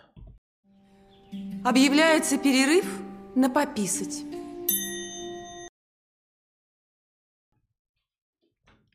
Тут скорее просто голод по GTA, потому что никто ничего такого не выпускает. Я вот недавно купил и перепрошел GTA 4 со всеми дополнениями, потому что нет больше. А так сюжет новый. То есть, в принципе, никто ничего другого и не ждет, да? Все хотят просто продолжения этого банкета, расширения города, увеличения. Кстати, да, я не обратил на это внимания, но этого и не показывали. Вполне возможно, что задача состоит не в улучшении графики, да, игрового процесса, а, как я и сказал в начале, в увеличении количества мелочей. Ну, условно, поимка крокодилов. Вот, и вместо того, чтобы просто кататься на мотоциклах, на автомобилях, добавят вам катание на велосипеде, на лонгборде, на скейтборде, на сноуборде, на серфинге, например, да, какие-нибудь еще парусные виды спорта, я не знаю, кораблики добавят, самолетики, вертолетики, дроны, хуёны, и увеличат город раза в 4, в 5, чтобы было побольше активности. Может быть, этого и нужно, может быть, и нужен такой рост такой франшизе. Может быть, я зря обращаю внимание на улучшение кожи, улучшение текстурок. Может быть, самое главное – это в расширении города. Может быть, они идут по пути создания метавселенной? Ну, то есть... Оно и так до этого было, по сути, как метавселенная. Ты погружаешься в игру и можешь ввести в ней полную активность. И также здесь, то есть еще ближе стать к метавселенной, чтобы можно было просто зайти и просто чилить. Помимо того, что выполнять задания преступные, можно просто ходить по магазинам, покупать продукты, одежду, обои, которых раньше не было, там телевизоры, мебель. Ездить на работу, не только быть таксистом, но еще какие-нибудь дополнительные задания. Может быть, я не знаю, копом быть, например, почему бы и да. И город больше, чтобы он не был таким маленьким, хотя он и до этого был не маленький. Может быть, они по этому пути идут, и все правильно. Может быть, для целевой аудитории. Я ж не целевая аудитория, откуда я могу понять? Проходил на PS3, сейчас смотришь на ту версию и не понимаешь, как мог в это играть. Так она на плойке 3 на самом деле выглядит ужасно. Ты забыл уже, поди просто. Не, ну понятно. По ходу просмотра сломались на трейлере. Всего 70 тысяч просмотров показывает, а лайков 1,7 миллиона. GTA 6 графика как в смеси Mafia 3 и Sims 4. Да тут поди только графику и показали для затравочки. Может, второй трейлер разъебет. А когда он будет второй-то? Быть стримером. В RDR 2 у меня получилось чилить, гуляя по природе, но для этого надо было сперва пройти 10 часов скучных заданий. Вот оно как, видите? Взять кредит на iPhone в GTA. Взять кредит на iPhone в GTA, да. Работать в офисе в GTA. Не, но и тут же все зависит от свободы. Может быть, там можно встречаться. Прикиньте, если в онлайне GTA, например, кроссплатформенном, можно действительно встречаться, включать микрофон, ну, как в GTA RP. И мы можем просто пойти, купить дом какой-то, вы сядете все на месте, и я буду стоять у доски, там, я не знаю, и на каком-то пьедестале, и все вам рассказывать. Нажимать кнопочки и показывать какие-то эмоции, а голос вы будете слушать мой. Но это же уже практически, да? А там уже и недалеко, чтобы GTA 6 просто, знаете, подключить к нему очки VR, и внутри GTA 6 просто в VR-очках сидеть, и вообще все хорошо будет, да? А стримеру подключить к модельке GTA 6, подключить вот этот костюм за $10 тысяч, который витюберов-то делает, чтобы просто повторял мои движения. Я руками машу, и он руками машет. И, в принципе, мы с вами погрузились куда? В метавселенную. Пишу из прошлого, где сообщается о том, что рывок отменяется. Хочу уведомить, что поставил свой один реальный лайк. На этом все. Закрываю портал и возвращаюсь в свою реальность. Понятно. Для меня GTA 5 раскрылась только в этом году в 2К на 3070. А я так и не проникся. Но теперь мне и ПК нет. Так что вот. Так. Мы дошли до конца донатов. Пойдем по вопросам в синем разделе чата. Вечер добрый, Константин. Есть ли разница между алкашом и алкоголиком? Интересный вопрос. Есть ли разница между алкашом и алкоголиком? Есть ли разница между эскортницей и проституткой? Вот как ты считаешь, Роман Романович? Вот именно между эскортницей и проституткой и именно ты. А если ты не видишь разницы, то, наверное, для тебя не будет разницы между алкашом и алкоголиком. И если видишь, то, может быть, появится разница между алкашом и алкоголиком. Алкоголик может быть богатым. Алкоголик может спиваться тихонько на своей яхте в окружении куртизанок. А алкаш, он спивается в мятом пиджачке на голое тело или на майку. И с галстуком тоже на голое тело без сорочки. Вот что такое алкаш. Алкоголик. Алкоголь. О, алкоголь – это целый мир. Ну, шутки шутками, но тем не менее. Да, само слово «алкоголик», оно как бы относится к любым людям. Алкаш может быть алкоголиком, и богач может быть алкоголиком. Но алкаш может быть только нищеёбом. Гроссмейстер, егермейстер, Константин, а есть еще факты из Википедии? Пока нет. А можешь напомнить тезисно про сценариста, который взял фамилию жены, а потом мозг на газету скинул? Не могу. Тезисно нет. Не могу. Не понимаю, о чем ты. Ну, типа, я уже сказал, найди тот самый выпуск-то посмотри. Мак Уиспер, зацени апку. Мак Уиспер. Что это? Гарольд пишет. Про что апка-то? Ты говоришь, зацени апку. Апка на телефон или что? Судя по названию, она не на телефон. Мак Уиспер. Ну, на телефон нет такой апки. Про что идет речь? На какую тему?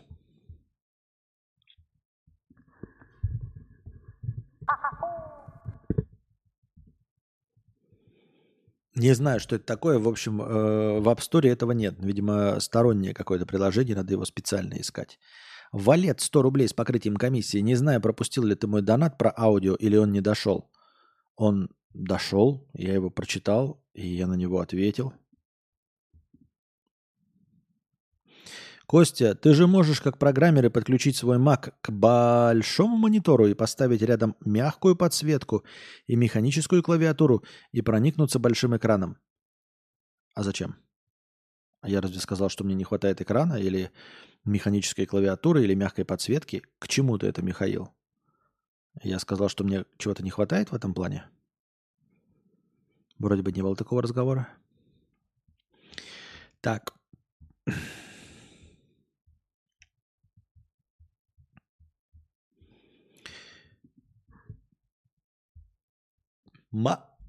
Московская школьница придумала хитрую схему воровства денег с маминой карты. Девочка спалилась лишь спустя несколько месяцев роскошной жизни, потому что совсем оборзела. По данным, мелкая хитрюга оплачивала по маминой карте все, что душеньке было угодно. Покупки в онлайн-магазинах, доставку еды, VIP-билеты на концерт своего любимого репера и себе, и подружкам. Разоблачить восьмиклассницу было очень сложно. Ее мама работает риэлтором, и в день по карте проходит множество различных операций. А девочка дробила покупки на несколько частей, чтобы было не так заметно. Попалась родненькая, когда заказала в мамин выходной шмоток на Wildberries сразу на 40 000. Самый главный вопрос к девочке, который возник у родителей, как она подтверждала операции СМС-кодами, которые, по идее, должны были приходить на мамин телефон. Оказалось, что свои заказы и корзины она формировала заранее, а потом шла с мамой к остеопату, Пока женщина вправляла кости, девочка брала телефон поиграть и подтверждала оплату всех своих заказов, а потом удаляла смс-ки. Как заявила мать девочки, дочь даже не представляла, какая ей будет пизда. Девочка наказана, телефон у нее отобрали. Сколько успела потратить, пока считают. Ну, хитрый способ достаточно, да? Хитрый способ. То есть набирать покупочек, класть их в корзинку и ждать удобного момента. И этот удобный момент – это раз в неделю, когда мама ходит к остеопату и дает тебе телефон поиграть. И в этот момент ты одобриваешь все смс-ки и удаляешь их. Нихуя себе, какая хитрюга хитрожопая. Девочка лютая, далеко пойдет. Да, ее ждет большое политическое будущее, возможно, депутат. Скорее всего, уже депутат. У Мака же хороший откалиброванный для дизайнеров. Вот и я про то, для чего мне еще что-то делать. К тому, что у тебя может быть ПК. Для чего мне ПК-то, я не понял. Для чего ты хочешь, чтобы у меня был ПК? Как складывается их жизнь? Почему они с самых ранних лет чувствуют обман в приемной семье? И почему они так хотят найти биологических родителей, которые их предали в материалах так называемого СМИ. Видимо, про усыновленных детей.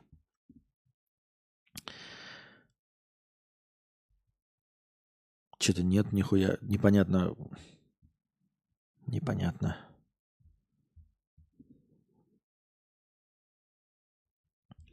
Так, чернуха. Потом следующая новость. Религия. Тейлор Свифт зарабатывает $100 миллионов с прослушиваний на Spotify. Если бы вот даже не 100 миллионов, а просто $1 миллион лоров, как я и понимаю, музыкантов, вот всяких американских, да, и прочего, а зачем в принципе работать? Вот ты, например, являешься каким-нибудь продюсером, пишешь музончик, выкладываешь его в Spotify и зарабатываешь в 100 раз меньше, чем Тейлор Свифт. $1 миллион. А зачем работать? Я имею в виду, зачем выступать с концертами, репетировать что-то, вкладывать деньги в тур, ездить, рекламироваться, продавать билеты, выступать. Мне кажется, с вот этим авторским правом американским реально можно быть музыкантом и просто сидеть дома и работать. Вот как, помните, герой сериала «2,5 человека» в исполнении Чарли Шина. Он же писал мелодии для реклам музыкальных. Я не помню, как он там зарабатывал, но в целом он был достаточно зажиточный гражданин и не ездил с концертами, не выступал, но вот был композитором. Вот такая у него была. Это смотрелось очень нереалистично, но на самом деле, если реально вот он продавал музыку в рекламу, если посмотреть на их авторское право, то за каждое проигрывание публичное, по телевизору, ему отскакивала какая-то монетка, и эта монетка увеличивалась на количество просмотров, то есть условно ему 1 цент, например, да? Но эту рекламу показывают 20 раз на дню.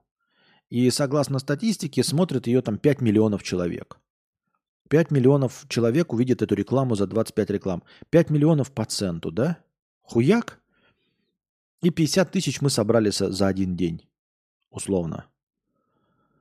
Тогда действительно на этом можно жить. И действительно музыканты, спрашивается, если она $100 миллионов зарабатывает только на прослушивании в Spotify, то есть она может сидеть дома, не показывать свое лицо, закрыться, ни с кем никогда не разговаривать, не постить в запрещенном грамме, не выходить куда-то, не фотографироваться, не быть амбассадором, ничего, и зарабатывать $100 миллионов только на прослушивании Spotify. Какие же деньги она тогда зашибает? Если только со Spotify она заебошивает $100 миллионов, и она считает, что можно еще и выступать на сцене, то есть за деньги, ну, превышающие вот этот заработок, иначе для чего бы стоило вообще напрягаться, правильно? В 2023 году Тейлор Свифт зарабатывает более $100 миллионов только на прослушивании своих треков на Spotify. Средний процент за одно прослушивание песни на стриминге составляет 35 десятитысячных доллара. То есть 35 сотых цента. 35 сотых цента, понимаете? За три прослушивания она получает 1 цент. За 3 прослушивания 1 цент. И на этом она зарабатывает 100 ебучих миллионов долларов. Суммарно пользователи Spotify слушали песни Swift 26 миллиардов раз. Таким образом, доход певицы с прослушиваний только со Spotify к концу декабря может составить 130 миллионов долларов. Кроме того, такую же сумму ей могут принести другие стриминги.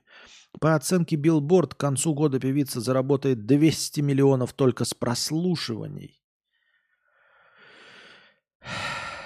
Ранее Bloomberg писал, что в 2023 году Swift могла стать миллиардером. Издание высчитало это, исходя из продаж альбомов и мерча, доходов с концертов, процентов от прослушиваний песен на стримингах, а также недвижимости, которая принадлежит певице. Ауф. Вот это да, блядь. Алексей, просто ты говорил, что не знаешь, как можно еще зарабатывать. Почитай, как не лень будет, про скальпинг. Можно хорошо зарабатывать, если нет склонности к лудомании и все в порядке с дисциплиной. Не-не-не-не-не-не-не-не-не-не-не-не-не. На курсах валют, на курсах крипты, на курсах золота я зарабатывать не буду. Я просто буду уходить в минус. Это полная хуйня. Здесь дело не в лудомании. У меня лудомании нет. Я абсолютно не азартный игрок. Я уже говорил об этом неоднократно, Алексей. Я не азартный игрок и не лудоман, потому что я никогда не выигрывал. Чтобы быть азартным, нужно на каком-то начальном этапе хоть раз выиграть. Или вообще хоть раз что-то выиграть. Невозможно стать лудоманом, невозможно стать... спекулянтом или еще чем-то, если ты никогда, ни разу в своей жизни ничего не выиграл на халяву. Поэтому у меня не может быть игровой зависимости. Ну, на данном этапе, я не знаю, может быть, в будущем я буду вдруг выигрывать, но сейчас у меня нет никакой игровой зависимости. Я не люблю играть в покер на деньги и вообще ни во что не люблю играть на деньги, потому что я деньги никогда не выигрывал. У меня никогда удача в этом плане не поворачивалась ко мне передом, чтобы я получил вкус незаработанных денег. Поэтому... И на курсах валют зачем? Я пойду, вложу деньги, и курс будет падать. И он будет падать ровно до того момента, пока я не решусь слить, пока я не буду в кромешном минусе. Я солью, и курс повысится. Это бессмысленно абсолютно. Это не совсем прям просто, но по сути 8 часов сидишь рядом с ПК, поглядываешь на графики и 3-5 минут торгуешь в день, как происходит. Да и не будет этого, понимаешь? 3-5 минут это вот я буду закупился на хаях и проехал на хуях. Вот это будет моя жизнь. Я в это не верю абсолютно. Понимаешь, это все совершенно рандомные флуктуации, подчиняющиеся не классическому разуму. И все. И я буду брать именно на хаях, чтобы пососать на хуях. И все. Это не способ заработка. Это все гадание на кофейной гуще. Нет, это не работа. Понимаешь, если бы ты мне сказал, вот возьми лопату и копай от забора и до обеда, и будешь 150 тысяч получать. Все, я пойду на зарплату. Мне скажете, столько выкопаешь, столько получаешь. На это я с удовольствием подпишусь. А на вот эти чудеса, смотреть на графики и что-то высчитывать несуществующее, я именно тот, кто обеспечивает доход всем остальным.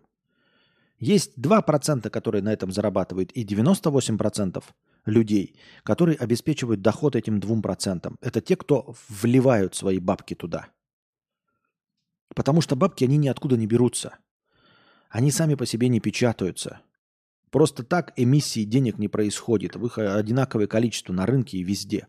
Есть 2% людей, которые зарабатывают на биржевых спекуляциях, на акциях, на разнице криптовалют, на разнице биржевых курсов просто валют. И вот все, кто зарабатывает, это же просто перераспределение денег. 98% людей теряют, 2% людей зарабатывают. Я не в 2%. Это просто лотерея. В лотереях я, пожалуй, поучаствую. Если хочешь мне сказать, купи лотерейный билет, я пойду и куплю за 200 рублей лотерейный билет. Но я знаю, что я 200 рублей потеряю, но не больше. Что это не заработок. Я просто буду сидеть и ждать чуда. Но сидеть и ждать чуда каждый день по 8 часов, а чудо не наступит никогда, это, извините меня, не мой путь.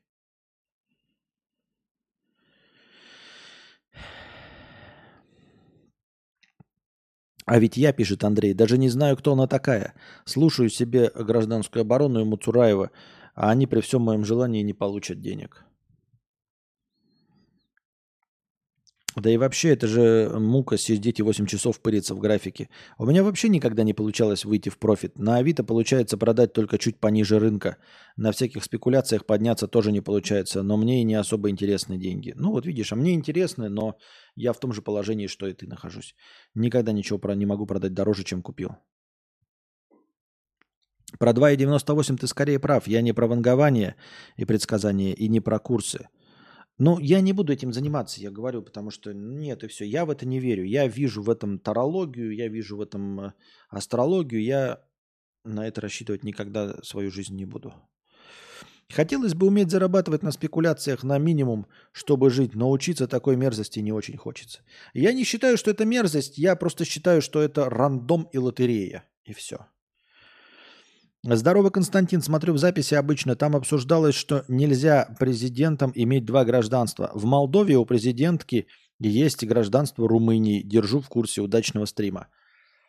Ну, мне кажется, это не вполне честно, дорогой товарищ. В Республике Молдова иметь гражданство Румынии? Серьезно? Это примерно как иметь... в Германии гражданство Австрии. Понимаешь меня? Ущучил? Уловил? Вот они не улавливают разницу между Австрией и Германией. И мы с вами не улавливаем разницу между Австрией и Германией. И у Австрии и Германии одни абсолютно цели существования политические испокон веков. Поэтому и Румыния, и Молдова, где все... Филипп Бедросович, извините меня, я тоже думаю, что нет никаких с этим проблем. У них одно целеполагание. Если мне не изменяет память, по-моему, в Молдове что ли хотят государственным языком сделать румынский? Нет? Да-да-да, вот, я только что это сказал, и прямо сразу же Михаил это написал. В Молдове официальный государственный язык румынский. Серьезно? Ты думаешь, это какая-то проблема? Можно приводить пример президента Молдовы с румынским гражданством, когда у них в государстве другого государства официальный язык? Серьезно? Поэтому нет. Мне кажется, нет. Это не вполне себе подходящий пример.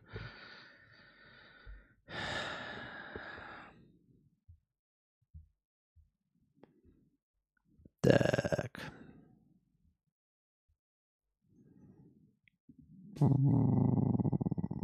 Черный треугольник. Что?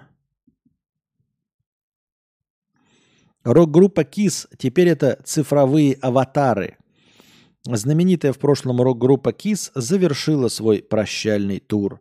Однако, чтобы не потерять финансовые поступления, участники представили свои цифровые аватары, которые будут вести будущие концерты Kiss.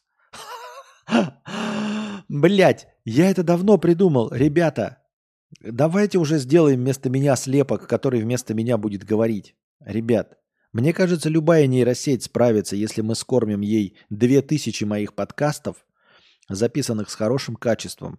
Любой анализатор текста нормально это все прочтет. Ну давайте уже, блядь, скормим чату GPT-4, 5, все мои подкасты, сделаем какой-то, блядь, 3D-слепок при помощи лидара на телефоне. И пускай он вместо меня сидит, а я буду себе чилить. А он вместо меня отвечает на вопросы, комментирует новости и все остальное. У меня же столько материалов со всеми моими ответами. Я повторяюсь регулярно. Новых тем вообще не возникает.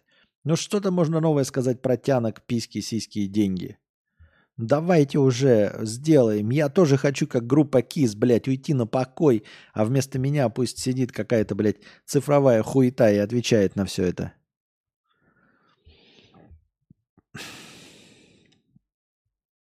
Аватары были созданы с использованием технологии захвата движения. Технология позволяет аватарам реагировать на зрителей в режиме реального времени. Использование аватара в живых шоу приносит большую прибыль индустрии развлечений, о чем свидетельствует успех аватар-шоу группы «Абба». Ничего не делая, в прошлом популярная группа получает $2 миллиона в неделю. $2 миллиона в неделю, блядь. Вот это зачетка на них заработала, а? Предоставляя свои образы в аренду. Компания Pop House Entertainment, сдавшая шоу, продолжит проводить концерты с участием аватаров Kiss. Однако концепция также вызвала скепсис и критику со стороны многих фанатов. Сейчас я посмотрю.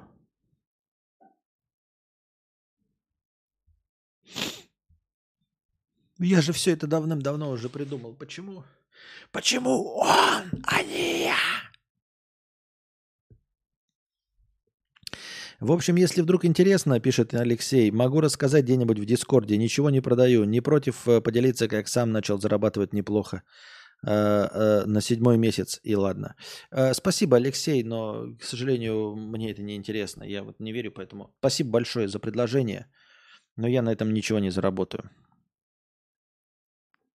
Костя, голос может нейросеть норм нагенерирует, а вот с визуальным образом будут проблемы. У тебя постоянно какая-то большая черная штука около рта. Так и пускай она тоже генерируется, ёптать. Ну я могу себя на лидар там снять с разными эмоциями там. Ебать, если надо, я еще 100 часов наговорю текста, чтобы чисто визуальный образ снять.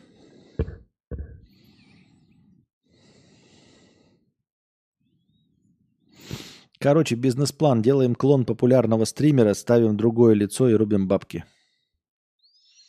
Осталось только найти популярного стримера. Пам-пам-парам, пам-пам-пам.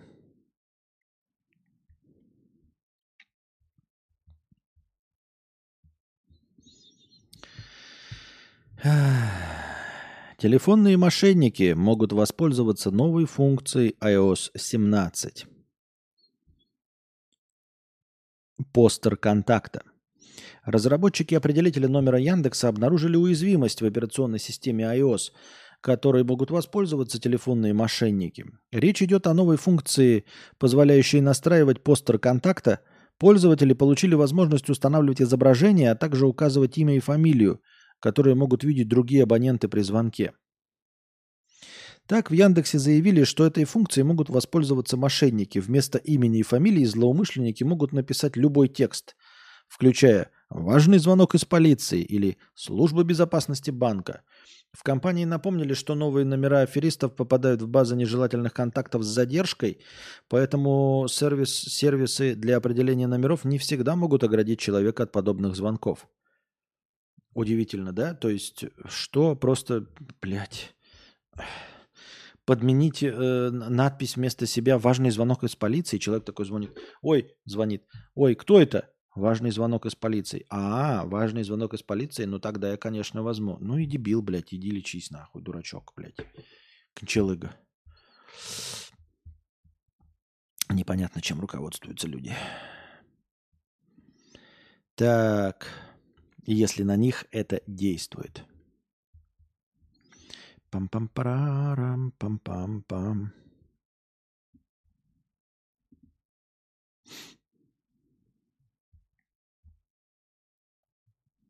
Так, андроистам похуй, да. А рыгать нейронка сможет? Да, конечно, сможет. Могу помочь, профессиональный рыгальщик. Да мы рыгать тут и сами все гораздо.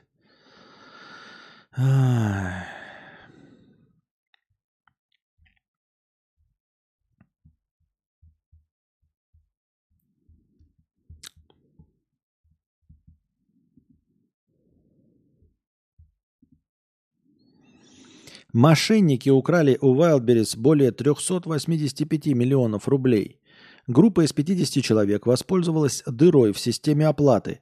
Они продавали несуществующие товары, а маркетплейс переводил продавцам собственные деньги. Инцидент произошел еще в 2021 году. Некоторые из преступников удалось задержать, признались в компании. Ну, понятно, что в 2021 году сейчас схема не работает, но хотелось бы просто подробностей, как конкретно это работало, чтобы... А хотя это же про Это же промашка Wildberries, а не обычного пользователя. Какая нам до этого печаль? 385 миллионов рублей. Нихуя себе потери. Наебало, наебало. Макдональдс открывает первый ресторан нового формата «Космакс» с акцентом на кофе, чае, лимонадах и других напитках. Так компания планирует конкурировать со Starbucks. Понятно. Конкурировать со Starbucks.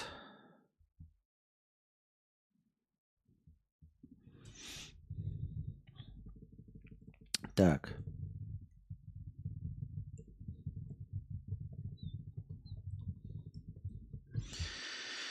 Идем дальше. Андристом.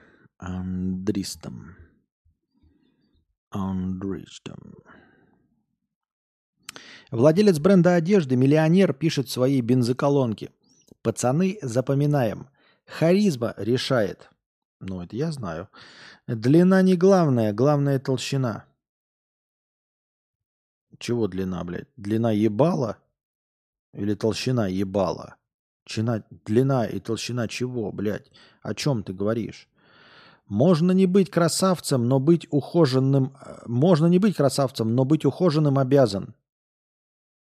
Для какой цели? Кому обязан? Что это, блядь, за вырванная из контекста хуйня? Можно не быть красавцем, но быть ухоженным обязан. Шахтером? Не быть красавцем, но ухоженным? Что это за бред? О чем этот идиотизм? Цветы без повода круче цветов по поводу. Кому? Почтальону цветы без повода? Бомжу цветы? Что это такое? Что это за, блядь, за фразы нахуй? О чем он говорит?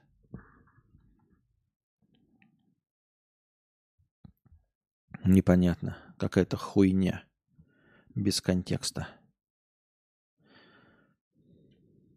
Так, житель Владимирской области соблазнил подростка шашлыками. Это мы вчера читали. Ох, опять шашлык захотелось. Пам-пам-парам, пам-пам-пам. Так, ребята, давайте-ка, пожалуй, на сегодня закончим. Что-то я вымотался, пиздец как. Да, 2.54, но с перерывами у нас получится где-то 2.20. На дворе у нас уже 3 часа ночи по московскому времени. Я надеюсь, что вы не сильно обидитесь. Настроение в 1500 будет перенесено на завтра в качестве межподкастового доната. Просто почему-то я сегодня уже сдулся. Сдулся, может быть, из-за напитков, может быть, еще почему-то. Не выспался, не знаю почему. Но что-то я устал и вымотался. И я могу, как профессионал, продолжать с вами вести беседу. Я думаю, что немногие из вас и заметили, что я устал. Но просто хочется быть на позитиве, на энергии. Хочется кидать прибауточки, шуточки и все-таки содержательный какой-то эфир вести. Поэтому давайте перенесем это все на завтра, да? И продолжим. Донатьте, пожалуйста, в межподкасте, становитесь спонсорами, донатьте в УСДТ, донатьте в евро через телеграф. Встретимся завтра. А пока держитесь там. Вам всего хорошего, настроения и здоровья.